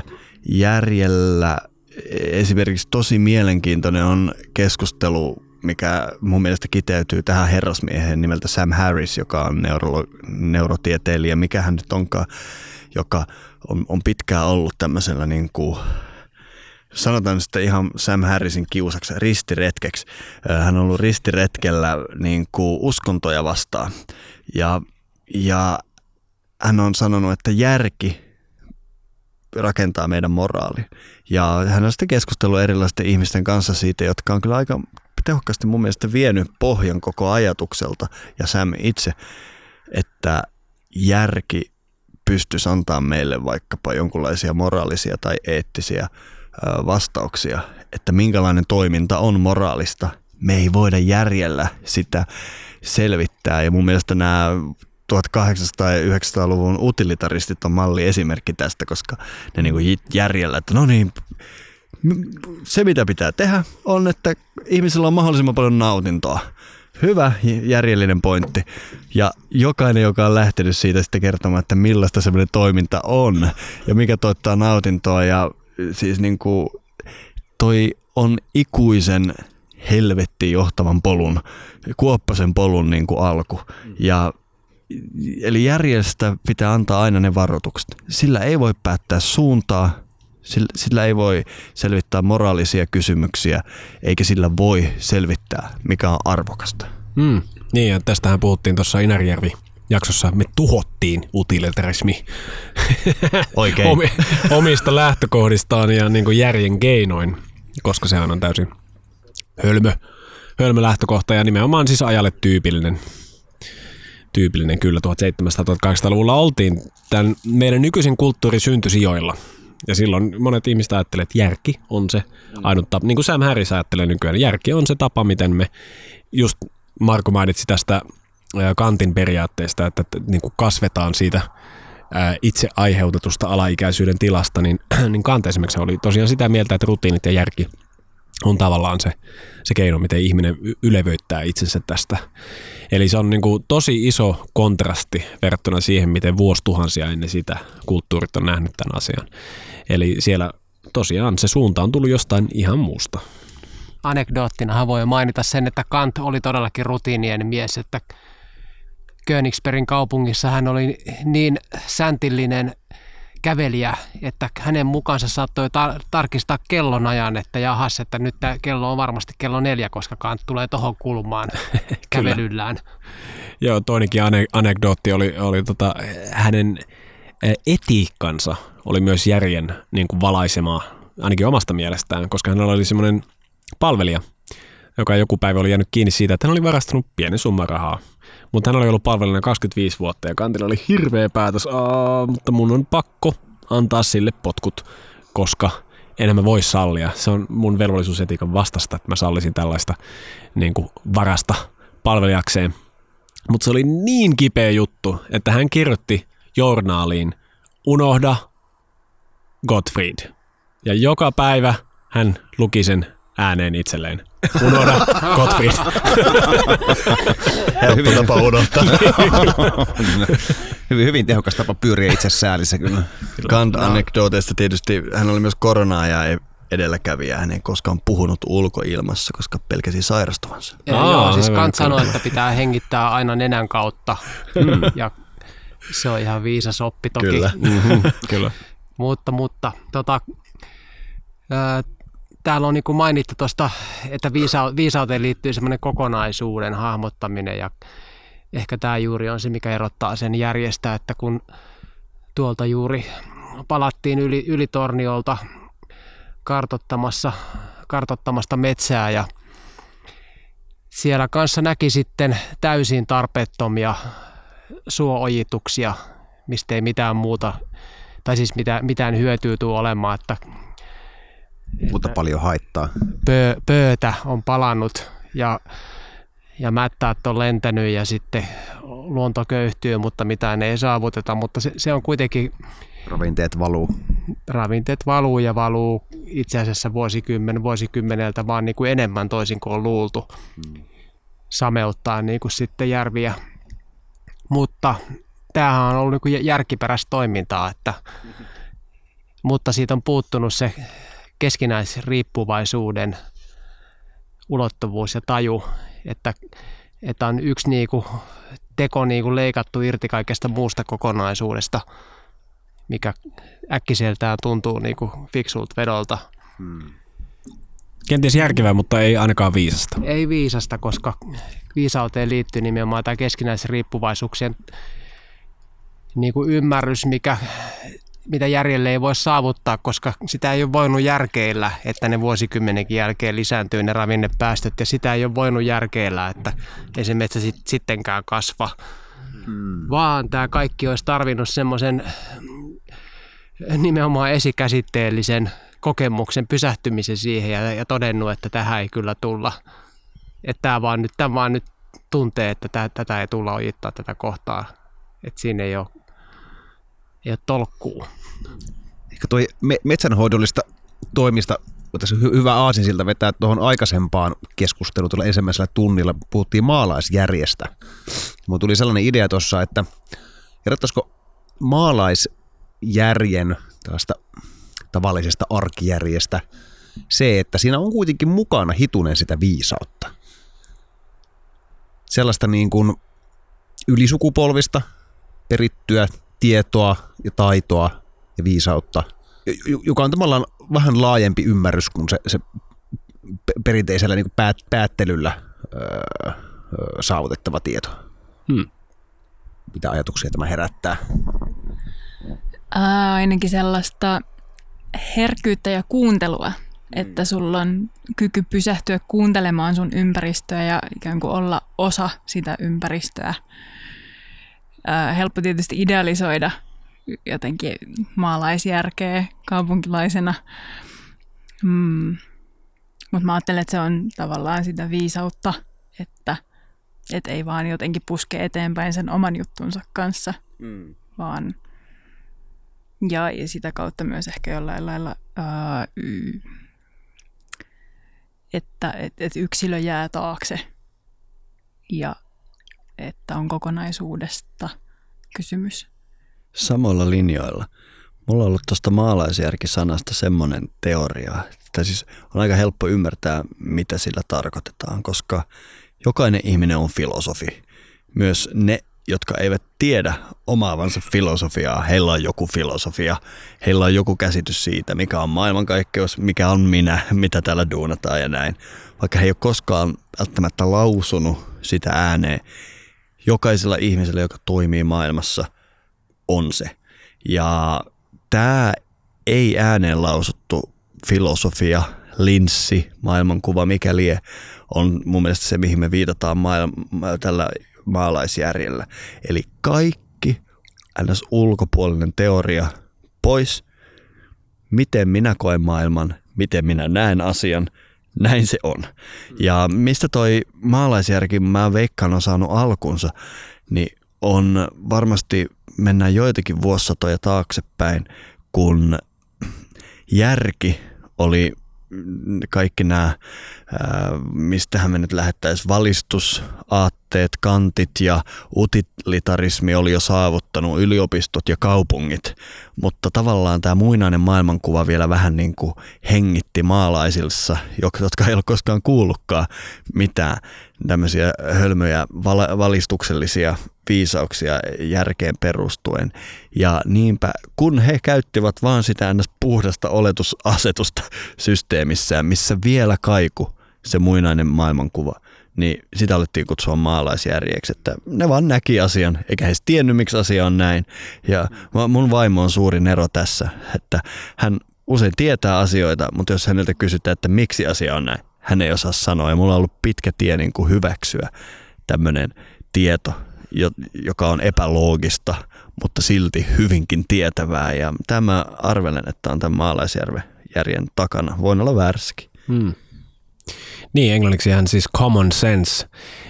Sense on itse asiassa mun mielestä tosi mielenkiintoinen sana itsessään, koska se viittasi enemmän siihen, että sä tunnet jotain. Niin kuin, se on, se, just niin kuin, ja siis puhuttiinkin tuossa aikaisemmin, että käsitellä, käs, käsittää, niin kuin, että mut, mut se todella, tu, niin kuin, sä oot osallisena siinä. Että jos sanotaan, että common sense, niin sitten se on ehkä enemmän sitä, että mitä yleisesti, jotain sellaista, mitä yleisesti ottaen voit kokea olevasi osallinen siitä niin kuin tiedosta, mi, mi, mihin oot, minkä kanssa olet tekemisissä. Että se on tavallaan niin kuin kaikille saatavilla periaatteessa se tieto. Sillä on joku semmoinen tietty pohjavirtausta, pohjavire, mihin sä voit kytkeytyä silloin, kun sä käytät maalaisjärkeä. Ja just kun me puhuttiin Joonas siitä, että onko se niin kuin järki, voiko se olla niin kuin objektiivinen vai subjektiivinen, niin ehkä järki ei voi olla objektiivinen, mutta mun mielestä viisaus voi olla. Tai ainakin se pohjavire, mikä viisaudessa on, voi olla täysin yksittäisistä ihmisistä ja heidän elämäntarinastaan ja mistä lie perspektiivistä, whatever, traumoista, addiktiosta, mitä ikinä, riippumatonta. Ja silloin kun sä oot kytkeytynyt siihen johonkin pohjavireeseen, niin se voi antaa sulle just sen suunnan. Tavallaan se voi antaa sulle semmoisen niin yleisen suunnan, mihin sä meet. Vähän niin kuin, sulla on semmoinen tietty kompassi, että sä meet tiettyyn suuntaan. Ja sillä matkalla sä käytät erilaisia niin kuin järjen työkaluja, jotta sä löydät mahdollisimman hyvät reitit. Et vähän niin kuin metsässä siis voisi olla näin, että, että sulla on niin kuin se kom- viisaus on se sun kompassi, millä sä kuljet, ja sitten sun kokemus ja, ja muu, niin kuin muut järkevät toimenpiteet, sun työkalut on sellaisia, miten sä voit niin kuin päättää sen reitin, että kannattaako mennä tuosta suon läpi vai, vai niin kuin kenties kiertää se vai, vai mitä ikinä haluatkaan tehdä siellä. Ja taas sitten siihen liittyy kokemus hyvin keskeisellä tavalla, koska semmoinen ihminen, joka on sitten kävellyt siellä paljon, ei tarvitse miettiä niin pitkään. Eli esimerkiksi niin kuin se ero, mikä on meikäläisenä 20-vuotiaana Lemmenjoen 10 kilometriä Lemmenjoen kansallispuistosta ulkona niin kuin keskellä suota suosilmässä versus niin kuin jäbää Lemmenjoella niin kuin kolmen viikon hiihtovailuksella, kun oot vaeltanut niin kuin pitkin, pitkää elämäsi, niin, niin siinä on se ero, että silloin mä joudun ottaa tenkkapoo siinä niin kuin aika monta kertaa, että mikä on järkevintä tässä. Mutta sinänsä se meidän sama pohjavire varmasti, se oli ihan sama. Me kaivattiin vapautta, me kaivattiin niin kuin yksinäisyyttä, me kaivattiin erämaata ja tällaista mutta sitten ehkä mulla ei ollut järkeä päässä niin paljon. Mä tein siis, Antti, Anttikin tässä liittyy paljon, niin tein sen virheen, minkä, mitä sinä et tehnyt siellä Ruotsissa, eli, eli tota kaikista kivusta ja ongelmista niin huolimatta päätin jatkaa sitä matkaa, kunnes se ei ollut enää mahdollista, mutta, mutta sitten taas virheistä oppii ja sitten taas viisauden yksi semmoinen kulmakivi on se, että se antaa sulle suunnan, mutta se antaa sulle myös niin kuin kykyä päästä oman ylpeyden yli ja oppia niistä virheistä, mitkä tekee, ja seuraavalla kerralla sitten olla niin kuin vähän järkevämpi niissä valinnoissaan. Mm. Nostit kyllä tämän, tämän mun, mun reissun kyllä aivan, aivan liian korkeaan, korkeaan asemaan kyllä tuosta oli pääteltävissä se, että en itse tehnyt niin yhtään virheitä eikä toiminut jär, järjettömästi sen kolmen viikon aikana, mikä on täysin vale ja, ja silkka epätosi. Oli muun muassa kuolla sillä reissulla. tästä, tästä joskus kert- kertoakin. Siis, siis niin kuin, mitoitin vaan voimani aivan täysin väärin.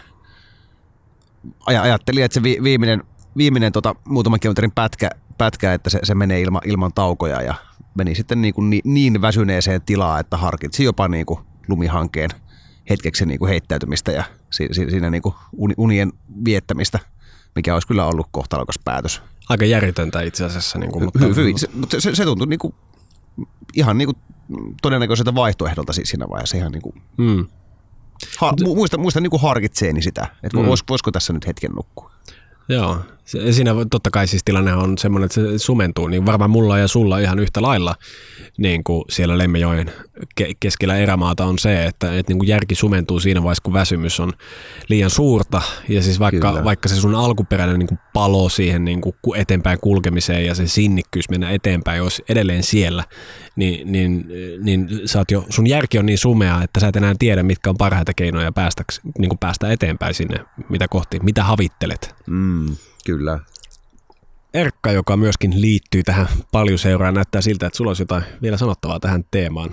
Tämä on tuota, minun mielestä erittäin herkullinen aihe, koska niin kuin tuossa Miska aikaisemminkin sanoi, että, että ihmiskuntaa ei yksinään teknologialla pystytä pelastamaan, niin jotenkin näkisin, että se viisaus on jotakin sellaista, missä me pystytään valjastamaan meidän kyky käsitellä tietoa ja jos me lähdetään tämmöisellä niin kuin puhtaalla, hyvin niin kuin teknisellä tiedon intressillä liikkeelle, se on tietysti vain yksi tapa, mutta vaikka me valittaisiin tämmöinen hyvin, ö, otettaisiin tämmöinen tavoite, jossa me halutaan saada tietää jotain asiaa, jokin asia varmasti, niin silloinkin minun mielestä meidän pitää niin kuin miettiä sitä, että – miksi me halutaan tämä asia tietää. Ja se, että jos ää, ähm, tämän tietää, sitten kun tämä tieto on saavutettu, niin mitä me voidaan sillä tehdä ja mihin sitä pystytään käyttämään.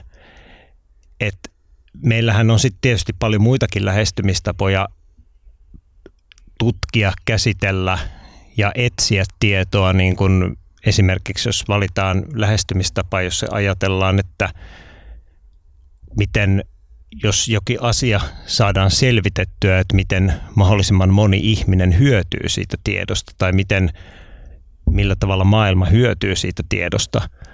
Mutta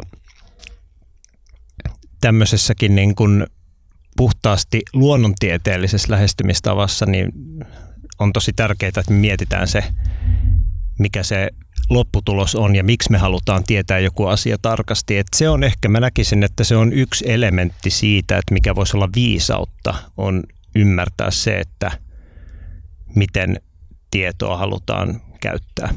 Haasteena tässä mun mielestä jollain tapaa tässä nykyajassa on se, että miten me tämä tieto siirretään sukupolvelta toiselle.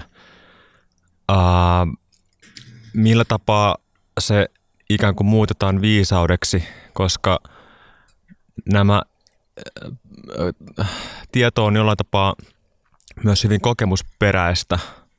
Ja, ja haasteena on se, että miten me tämä kokemus pystytään siirtämään sitten eteenpäin. Ja, ja siinä tarvitaan jatkuvaa dialogia sukupolvien välillä, jotta, jotta tämä, tämä on mahdollista muodostaa ikään kuin kollektiivista viisautta.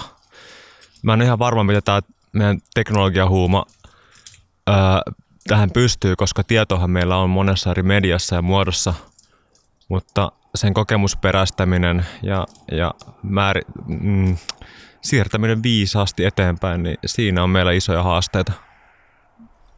Niin, tota, viisauteen kyllä eittämättä niin liittyy elementtinä semmoinen elämän kokemus ja näkemys, että 15-vuotiaan on ehkä vaikeampi olla vi, vi, viisas verrattuna 70-vuotiaaseen. Ja se on se haaste tosiaan nykyajassa, että olemme kenties ensimmäisiä aikoja milloinkaan, jolloin kylän vanhimmat ei ole niin mitään, vaan ne on nimenomaan niitä, jotka ei tajuu mistään mitään, ei osaa käyttää verkkopankkia ja silleen. Eli se, että siellä missä voisi viisauden lähteitä olla saatavilla, niin sitä ei tunnisteta eikä sitä arvosteta. Toi on kyllä varmasti hyvin, hyvinkin totta. Lisäisin vielä sen, että se ero, erona siihen 15-vuotiaan viisauteen ja 70-vuotiaan viisauteen on se, että se 15-vuotias luulee tietävänsä, kun, kun se 70-vuotias Kyllä. tietää, että se ei tiedä. Niin. Ja siis ehkä yksi näkökulma, mikä ei ole vielä tullutkaan tässä esiin, mikä on mun mielestä tuota, aika semmoinen hyvä, tuota, hyvä ehkä yhteenvetokin jopa, on se, että viisauden sa- saavuttaminen ja sen semmoisen suunnan löytäminen, ää, myöskin edellisten sukupolvien viisauden ymmärtäminen vaatii kärsivällisyyttä. Se ei ole semmoista, mikä tulee tosta vaan, kun taas sitten järkeviä asioitahan voi oppia tosta vaan.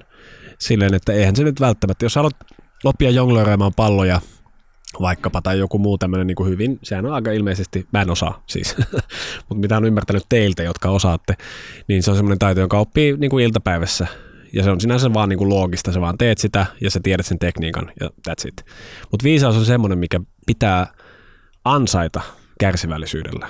Se pitää ansaita sillä, että antaa itsensä oppia virheistä ja, ja niin kuin oppia edellisten sukupolvien virheistä, mutta myöskin siitä tiedosta, mitä ne on meille meille tota, ää, jättäneet jälkeensä. Ja silleen niin kuin, ää, tästä ehkä semmoinen aika hassu aasi siltä yle, yleisesti niin podcasteihin ja, ja siihen, miten, miten itse asiassa podcastit on mulle viimeisen kymmenen vuoden aikana opettanut tosi paljon tätä kärsivällisyyttä ja oikeasti kuuntelemaan ihmisiä. Niin kuin sä et pääse siihen sanomaan sun omia juttuja väliin, vaan sä oikeasti kuuntelet niin kuin monta tuntia jotain tyyppiä. Ja, ja kyllä mä teille arvon kuulijat niin kuin nostan tätä hattuani eli pipuani täällä paljussa, että te olette kuunnellut, no vaikka olisitte vain yhden jakson kuunnellut, niin teillä on ollut kärsivällisyyttä kuunnella meitä se, se tunti tai kaksi. Ja teille, jotka olette kuunnellut joka ikisen jakson, niin siis ihan, ihan huikeeta, että miten kärsivällisesti te olette halunnut antaa meille tilaisuuden selittää, mitä me halutaan teille välittää. Ja, ja kyllä mä kutsuisin sitä, mitä, mitä mä esimerkiksi haluaisin välittää, olisi jotain, toivottavasti ei viisastelua, vaan, vaan tota, ehkä joku, joku viisauden siemen, koska itse on oppinut viisailta ihmisiltä ja tietenkinhän se on just niin kuin mitä Miskakin sanoit, että, että niin kuin mitä, mitä vaimollasi on, että, että eihän sitä aina niin kuin osaa selittää, että miten mä nyt tämänkin tiedän, tämmöisen jutun. Mutta sitä me tässä podcasteissa yleisesti yritetään tehdä, niin kuin jakaa meidän elämänkokemusta, jakaa sitä suuntaa, mikä on meitä ohjannut tässä vaikka viime aikoina tai sitten miksei sitten koko elämän aikana eri vaiheissa. Ja kun näistä vanhoista polvista on Antti Ottoisen pöytää ja Marko ja Otto laajensi, niin ää, musta tuntuu, että nykyiset vanhat polvet ei usein tiedä olevansa viisaita. Ja tämä juttu liittyy paljon siihen, mistä Marko puhui tuosta vaikka jonkun nettipankin käyttämisestä ja näin. Eli kun me niin kuin oikeastaan tulee pari sitaattia mieleen. Tämä ajatus, kukahan se sanoi, että, että jos kalaa mitataan juoksukilpailussa, niin se pitää itseään täysin kelvottomana. Ja koska juoksu ei ole kalalle oikea juttu. Ja Chittu Krishnamurti taisi sanoa, että ei ole mikään niin kuin mittari, kuinka hyvin on sopeutunut sairaaseen yhteiskuntaan. että, että tavallaan mä, mä, mä oon huomannut vanhojen ihmisten kanssa puhuessani, oikeasti itse on arvostanut sitä hetkeä, kun on saanut kuulla syvää viisautta. Mutta he monta kertaa on ikään kuin tämän ympäristön lannistamia. Se, että ei tiedä, mikä on TikTok tai nettipankki tai kryptovaluutta, niin saa sut pitämään itse asiassa tyhmänä ja jälkeen jääneenä, vaikka näillä ihmisillä olisi just se viisaus annettavana, mikä puuttuu esimerkiksi näistä edellä mainituista asioista. Ja tavallaan niin kuin ehkä meillä olisi kaikilla pieni velvollisuus antaa niille isovanhemmille tai iso-isovanhemmille tai muille kylän vanhimmille tilaisuus tuntea itsensä viisaaksi ja mahdollistaa se, että he tajuaa oman viisautensa, koska sieltä on paljon annettavaa ja, ja meillä olisi kyllä syytä sitä ottaa vastaan. Tässä tulee väistämättä mieleen tota, viideohjelma Ihme Bantun yksi sketsi, jossa, jossa tämä, tota, mikäs tämä on tämä Vo- Volanen, kun se on se jäpä, jolla on samanlaiset parta kuin meikällä ja esityy sellaisena vihaisena, vihaisena miehenä, joka valittaa vähän kaikesta.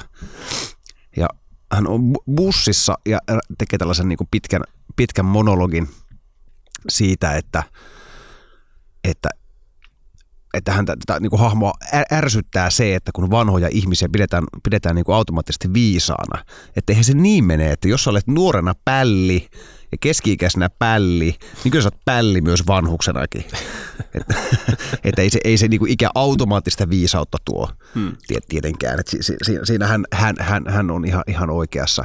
Mutta Miska on taas oikeassa siinä, että vanhoja, meidän, meidän, kulttuuri on, on jotenkin niinku unohtanut tällaisen niin kuin iän kerryttämän elämän viisauden oikeastaan ihan kokonaan. Sitä ei osata arvostaa, arvostaa niin kuin juuri yhtään.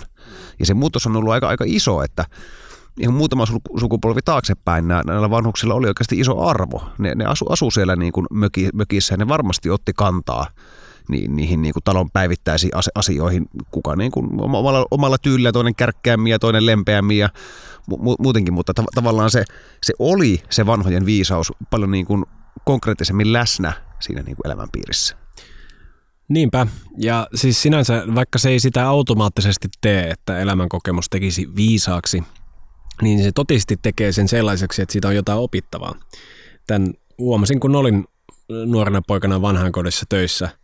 Ja, ja vaikka siellä oli semmoisia, no oli muistisairaitakin ihan niin kuin pahastikin, mutta sitten semmoisia niin esimuistisairaita, niin, niin, ja, ja vihattujakin. Sillä, että kaikki asukkaat vihasivat jotain tyyppiä, niin hoitajat ei pitänyt niistä tyypeistä. Mutta kun se joka päivä käyt niiden kanssa ulkona, niin joku päivä siitä tulee jotain sellaista, mistä sä itse voit oppia. Mä hämmästyin siitä silloin, että 18-vuotias kloppi filosofian äh, tota, superosaaja ja niin edespäin, niin, niin voisi jotain oppia tällaisilta senileiltä vanhuksilta. Eli se oli mulle niin kuin kova semmoinen niin kuin märkä rätti semmoiselle tota, nuoruuden ylpeydelle, että pystyin oikeasti tajuamaan sen, että hei, että et niinku vaikka tässä on ihminen, joka niinku toimii oikeasti, saattaa toimia niinku tavallaan puolella kapasiteetilla, mitä tulee niinku järkevyyteen ja älyyn, niin häneltä silti saattaa tulla jotain sellaista, mikä todella niinku muutti mun niinku perspektiiviä maailmaan. Eli, äh, mutta mut sitten ehkä vielä tähän, niinku, t- mä, mä tavallaan hauska, ha, tuli semmoinen hauska ajatus tähän niinku podcastiin vielä liittyen, että, että kun me ollaan niinku kuitenkin nyt aika niinku nuoria kavereita, mutta mä ainakin kuuntelen äänitallenteita 50 vuoden takaa tai 70 vuoden takaa. Eli jos joku esimerkiksi kuuntelee tätä 50 vuoden päästä tai, tai jotain sellaista, niin me ollaan sitten se hänelle se sukupolvi, että ehkä meistä, me, meidän jutusta on jotain opittavaa tai sitten ei mitään. Ehkä me ollaan itse asiassa pällejä ja ne 50 vuoden päästä katsoo, että olipas ne niin kuin pällejä. Joo, tämä on kansallismuseossa niin kuin esimerkki naurettavista suomalaisista natiiveista 2000-luvun alussa. Niin, kyllä. Tästä vanhuuden tuomasta viisaudesta ja siihen liittyvästä keskustelusta inspiroituneena, niin voitaisiin pitää tämmöinen pieni kierros. Ja mikä on sellainen oppi tai viisaus, mitä olette saaneet omi, joko omilta isovanhemmilta tai jotain muilta vanhoilta ihmisiltä? Voin itse aloittaa. Mun äidin äitini oli tota, syntynyt niin sanotusti perukassa, eli, eli niin kuin siis käytännössä keskellä erämaata pienessä tilassa ja koko elämänsä elänyt hyvin, hyvin sellaista niin kuin, uh, harrasta ja, ja niin kuin pienimuotoista ja, ja tavallista elämää. Koko hänen elämänsä tavallaan py, pyrkinyt siihen, että, että niin kuin hän on niin kuin hyvä muille ihmisille ja, ja, ja niin kuin, mä, mä oon aina pitänyt mun, mun niin kuin mummoa sellaisen, sellaisen niin kuin lempeyden ja, ja niin kuin la, laupeuden esikuvana. Aina, aina jos, jos niin kuin puhutaan tällaista niin kuin kiltteydessä tai, tai, tai tällaista niin kuin muille hy, hyvän, hyvän, hyvän tekemisestä, niin, niin mun mummo tulee aina mieleen. Mutta mummolla oli myös sitä niin kuin maalaisjärkeä. Ja yksi semmoinen mummon lausunto, mitä hän tykkäsi käyttää, oli, oli että kun yhdelle kumarrat, niin toiselle pyllistät. Tämä on jäänyt, jäänyt näistä niin kuin mummon kuolemattomista lausahdusta kyllä niin kuin ehkä, ehkä päällimmäisenä mieleen. Musta siinä on suurta viisautta. Mihin suuntaan? Vaikka tähän suuntaan. Hmm.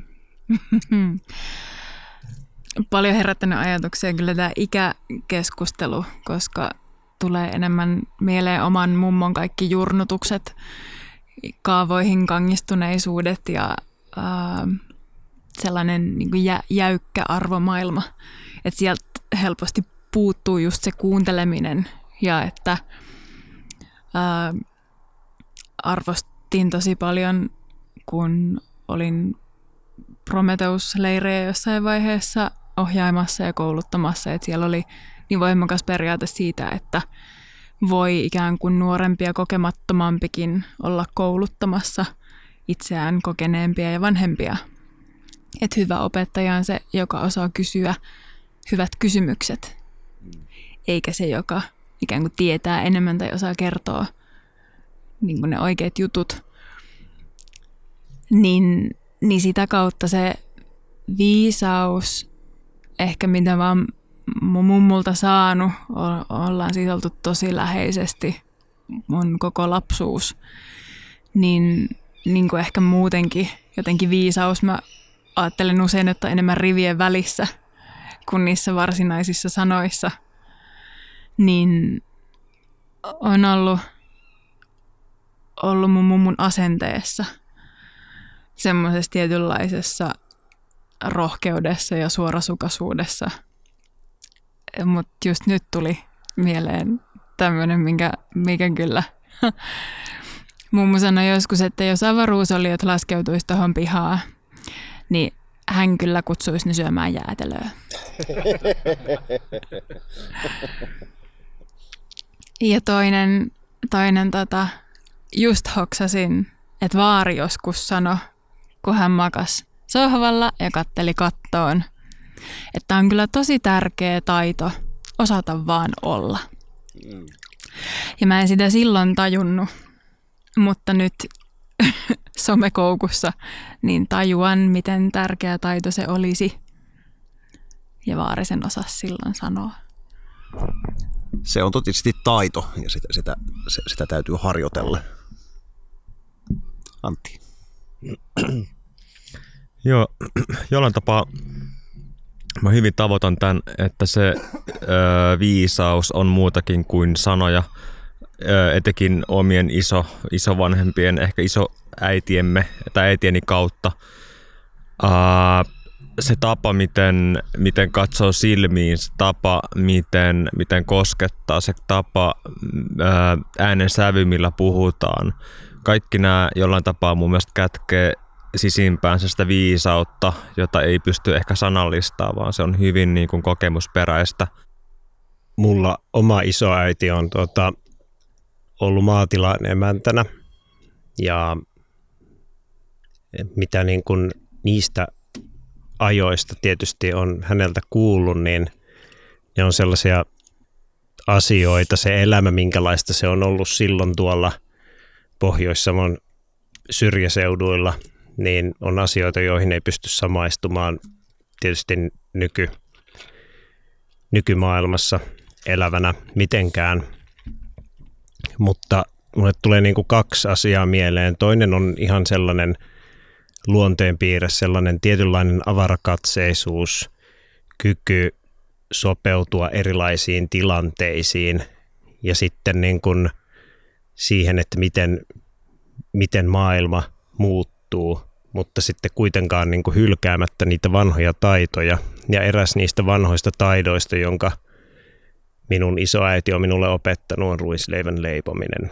Se on hieno, hieno juttu ja se on niin kuin jäänyt itselle siitä mieleen, että, että miten, miten hienoa käsityötä se on, miten paljon se sisältää erilaisia vaiheita ja se, että siitä tulee todella herkullista. Toki sen leivon voi käydä ostamassa kaupasta, mutta se on sitten, jos sen tekee itse, niin se sisältää sitten kyllä jotain muutakin sellaista vanhaa viisautta, tietoa, mitä ei ole siinä ostoleivässä.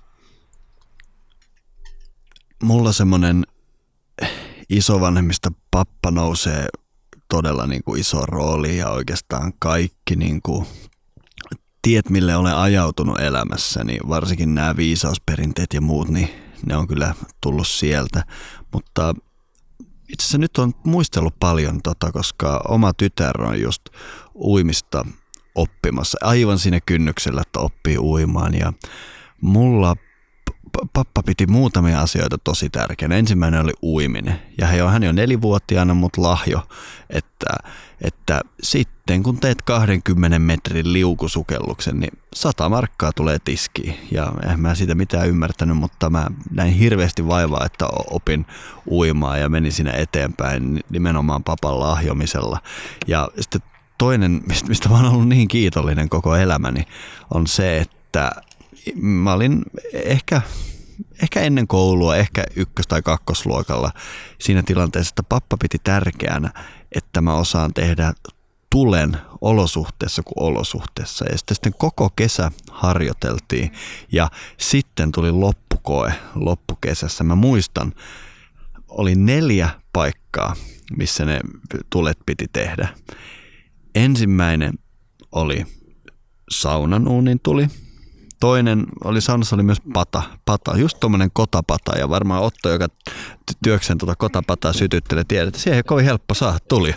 ja, ja, se on ihan kuuluisa siitä, vaikka se onkin parhaita patoja, niin se on aika haastava.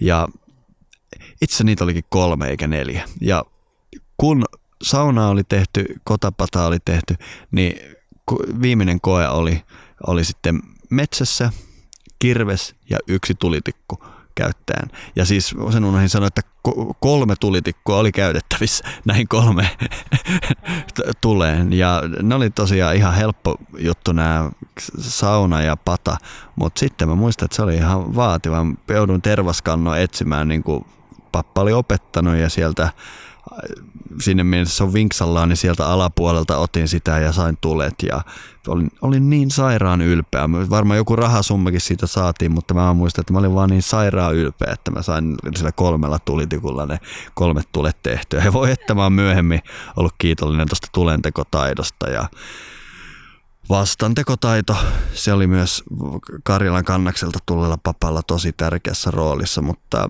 hän todella niin kuin sai mut me käytiin pitkiä keskusteluja niin kuin Jumalan olemassaolosta tai olemassa olemattomuudesta ja vaihdeltiin sekä tiedeklassikoita että henkisiä kirjoja ja se, se oli mulle aivan käsittämätön. Siis mähän on olisi mitään sitä, mitä nykyään on ilman tätä vaikutusta.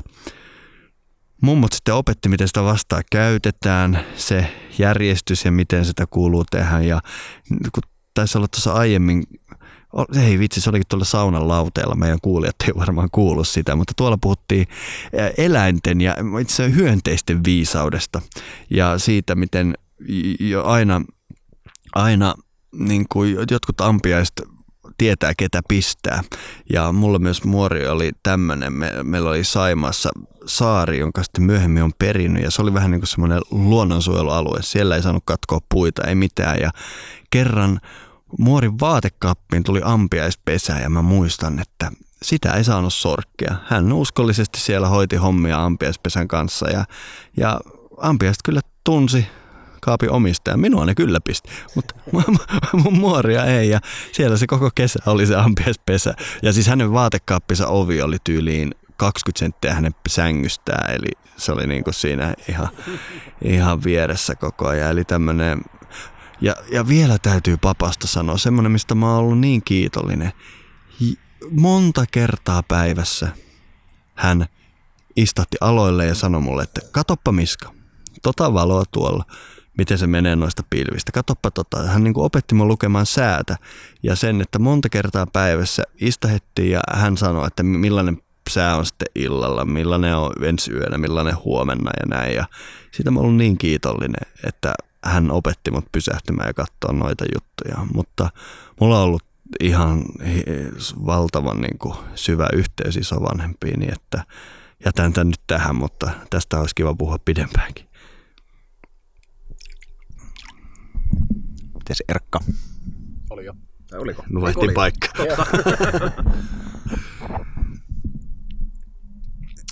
Marko.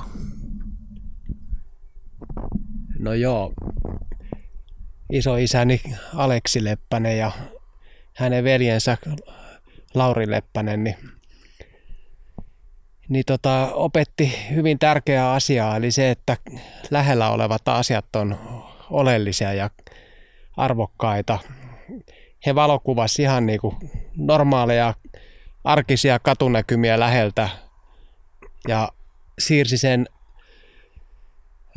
tunteen myös minuun, että, että paikat on merkityksellisiä ja paikat on erilaisia ja miksi joku paikka on minkäkinlainen ja hei, huomaatko tässä paikassa historiaan, että täällä pilkistääkin tämmöistä mukulla kivetystä, kukahan sen on tänne tehnyt ja, ja sille ja tästä isosedästä tuli sitten, tulikin tota Vantaan kotiseutuneuvos. Sitten myöskin tota systemaattisemmankin tämän ää, tämmöisen tota paikkafiilisyyden, paikkarakkauden kautta.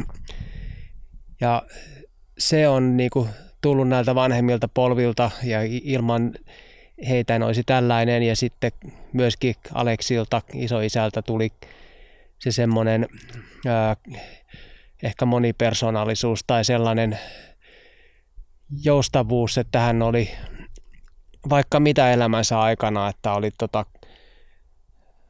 maanviljelysoppikoulut käynyt ja suojeluskuntalainen ja kantaupseeri ja sitten itse, itse oppinut ja asemaan päässyt laboratorion mestari ja, ja keksiä, joka myi tota, niin sitten ympäri Suomea tämmöistä savumassaa ja, ja oli, tota, oli elokuva avustaja ja, näyttelijä ja tota, henkinen etsiä ja teosofia ja teosofi ja, ja tota, palkittu puutarhataiteilija ja ja se, tota, että osoitti, niin kuin, että ja erittäin siis, tota, jos tulee nyt kätevyyteen puhetta, niin erittäin niin kuin kätevä käsistää ja hänen mielipaikkansa oli askarteluhuone, jossa, johon kahalataan niin kuin sahan lastujen keskellä sinne hämyisään niin kuin puoliksi maa olevaan tilaan, missä tota, niin, käden taidot tapahtuu ja silleen, mutta että hän myös niin kuin vain esimerkillään opetti sen, miten ei tarvitse olla kaavoihin kangistunut, vaan elämä voi olla semmoista tanssia ja leikkiä ja, ja, ja muuntautumista ja, ja jatkuvaa kehittymistä. Ja, ja, ja viimeisenä niin ja tärkeimpänä opetuksena hän opetti mulle myös kuoleman, koska löysi hänet kuolleena täysin odottamaton kuolema, että hän oli ollut just niin kuin metsätöissä Pohjanmaalla ja palannut kotiin vain kuollakseen äkkiä niin kuin kaikki luuli, että hän on elämänsä kunnossa ja, ja se on niin kuin pysäyttävä niin kuin ja suunnaton opetus, viimeinen opetus. Mutta nämä on nyt esimerkkejä, että, että kylän vanhimmilta toden totta voi kaikkia tarttua matkaan, kunhan on vaan siinä peesissä heilumassa. Hmm. Vaikuttaa, että hän oli tämmöinen kun, kunnon tuota renesanssimies. No joo, kyllä näin voidaan sanoa. Että ei, ei, ei tota, ö, oleta, että osaa vain yhtä sarkaa kyntää, vaan ihan vaan pokkana rupeaa tekemään toista. Että just semmoista oli niinku hyvä osoitus, että hän ei ole ikinä opiskellut kemiaa, mutta hänestä tuli tuonne puolustusvoimien laboratorio Harakkaan, niin laboratoriomestari. Entä sitten siellä pöydän ääressä, haluatteko te tulla kertomaan mitä olette, mitä olette oppineet omilta isovanhemmilta, niin jotain sellaista niin kuin viisautta tai, tai tota, taitoa, joka on kulkenut teidän mukana? No, mulla ei valitettavasti itsellä Hanna tässä siis ei ole valitettavasti ollut mahdollisuutta tuntea kovin läheisesti mun isovanhempia ja ehkä heidän oppinsa välittyy mulle vasta niin kuin jälkikäteen. He on siis kaikki edesmenneitä jo. Ja, mutta yksi, ja sit, niin, aina kun mä kuulen jotain, niin mä pistän sen visusti talteen ja pohdiskelen sitä sitten tykönä. Niin, mutta yksi tällainen asia on, minkä on pohjoiskarjalaiselta vienomummolta kuulu, niin liittyy nimenomaan vastojen tekoon. Hän oli hirveän tarkka, että ne pitää tehdä juhannuksen jälkeisellä viikolla. Ja tänäkin kesänä tein niitä siellä samoissa maisemissa, missä mummo niitä aikanaan teki, mutta ää, sinällään niin kuin yksi, yksittäisiä asioita, mutta tosi merkityksellisiä. Tässä äsken odotettiin, että äh, suihkari flygari meni tuosta yli. Mutta se ei ollut ainoa tämmöinen häiritsevä, lainausmerkissä häiritsevä ääni, mikä tässä on ollut, vaan tuossa möykkäsi aika paljon lehtopöllön aaras. Ja sehän toi sitten seurueelle mieleen Hegelin tämän lauseen, että Minervan pöllö lähtee lentoon hämärän laskeuduttua. Ja tämä tarkoittaa juuri sitä, että Minerva-viisaus on mahdollista vasta kun asioista on kulunut tovi, eli ne voidaan niin kuin hahmottaa, että mitä oikein onkaan tapahtunut. Ja tämä tuntuu niin kuin omalla tavallaan tätä kylän vanhin tämmöistä tota, niin, hypoteesia tässä nyt tukevan. Niin, monesti asioille pitää antaa aikaa sulautua. Otto. No tämäpä oli kyllä hyvin osuva puheenvuoro, koska tämän on tajunnut niin sanotusti viiveellä. Eli mitä opin omalta ukiltani, eli äidin isältä. Ähm, mulla oli jotenkin semmoinen tietty hassu tarina mielessä silloin, kun aloin yrittäjäksi.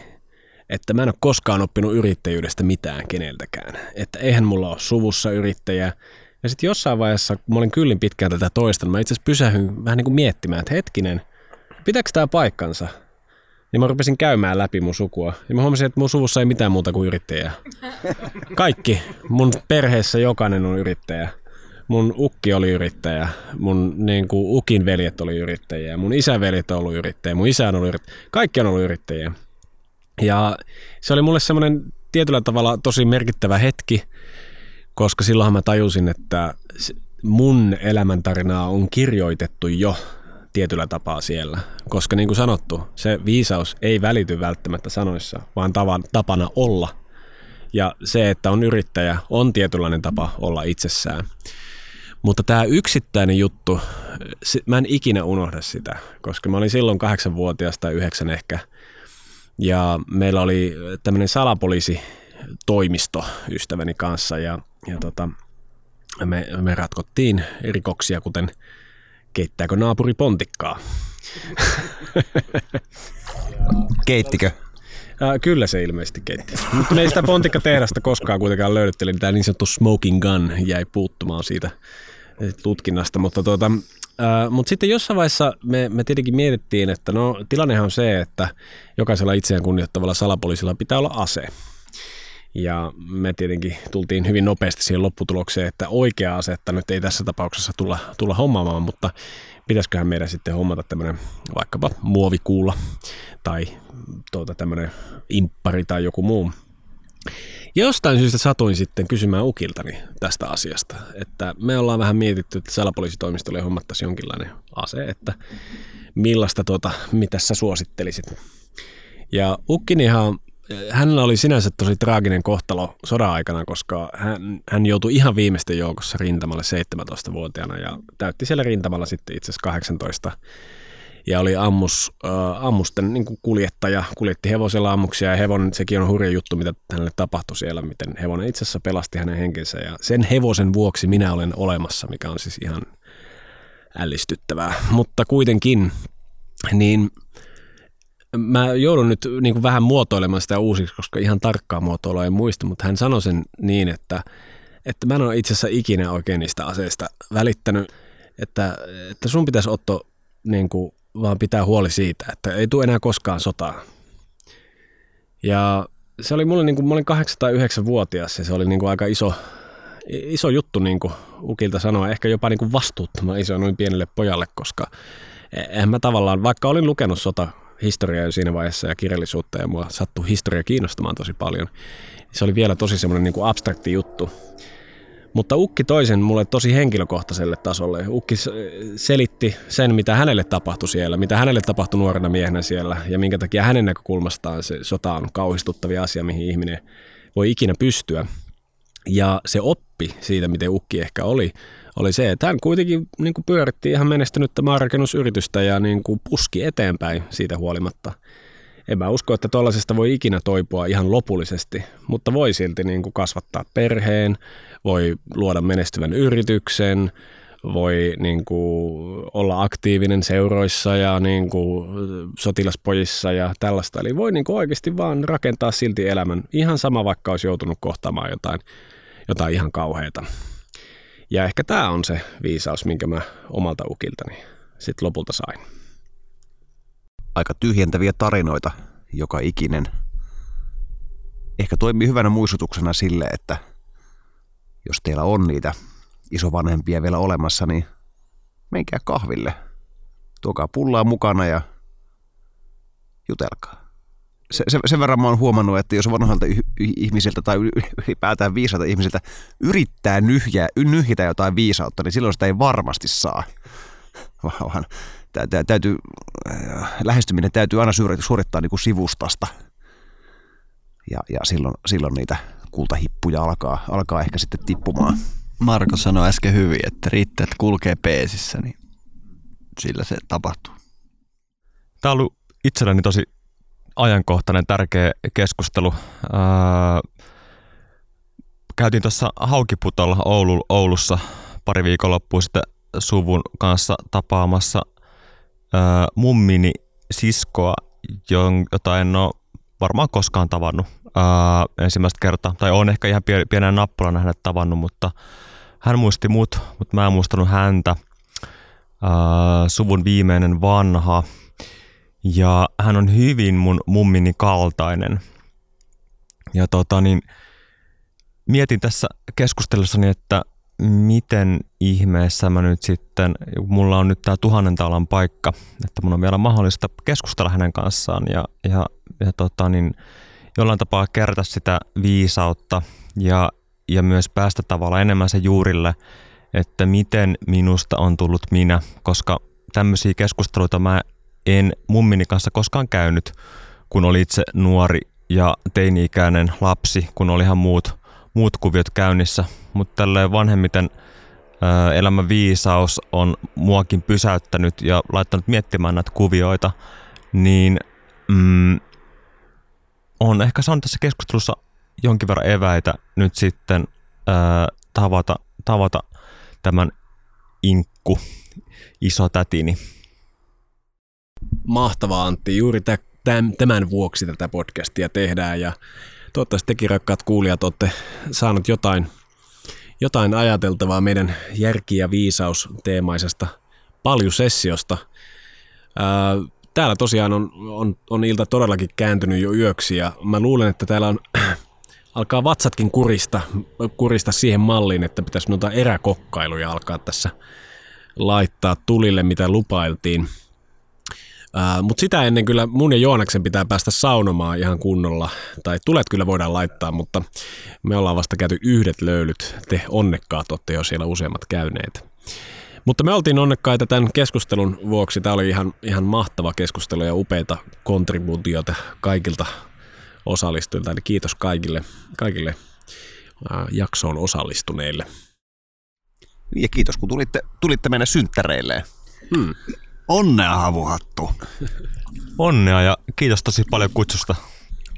Kiitos myös kuulijoille ja palataan sitten seuraavien juttujen kerran ensi kerralla.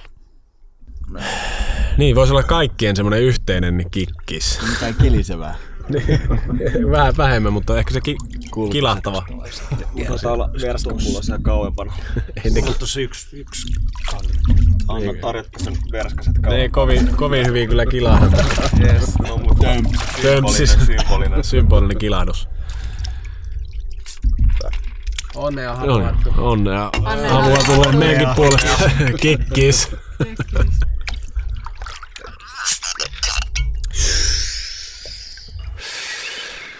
Música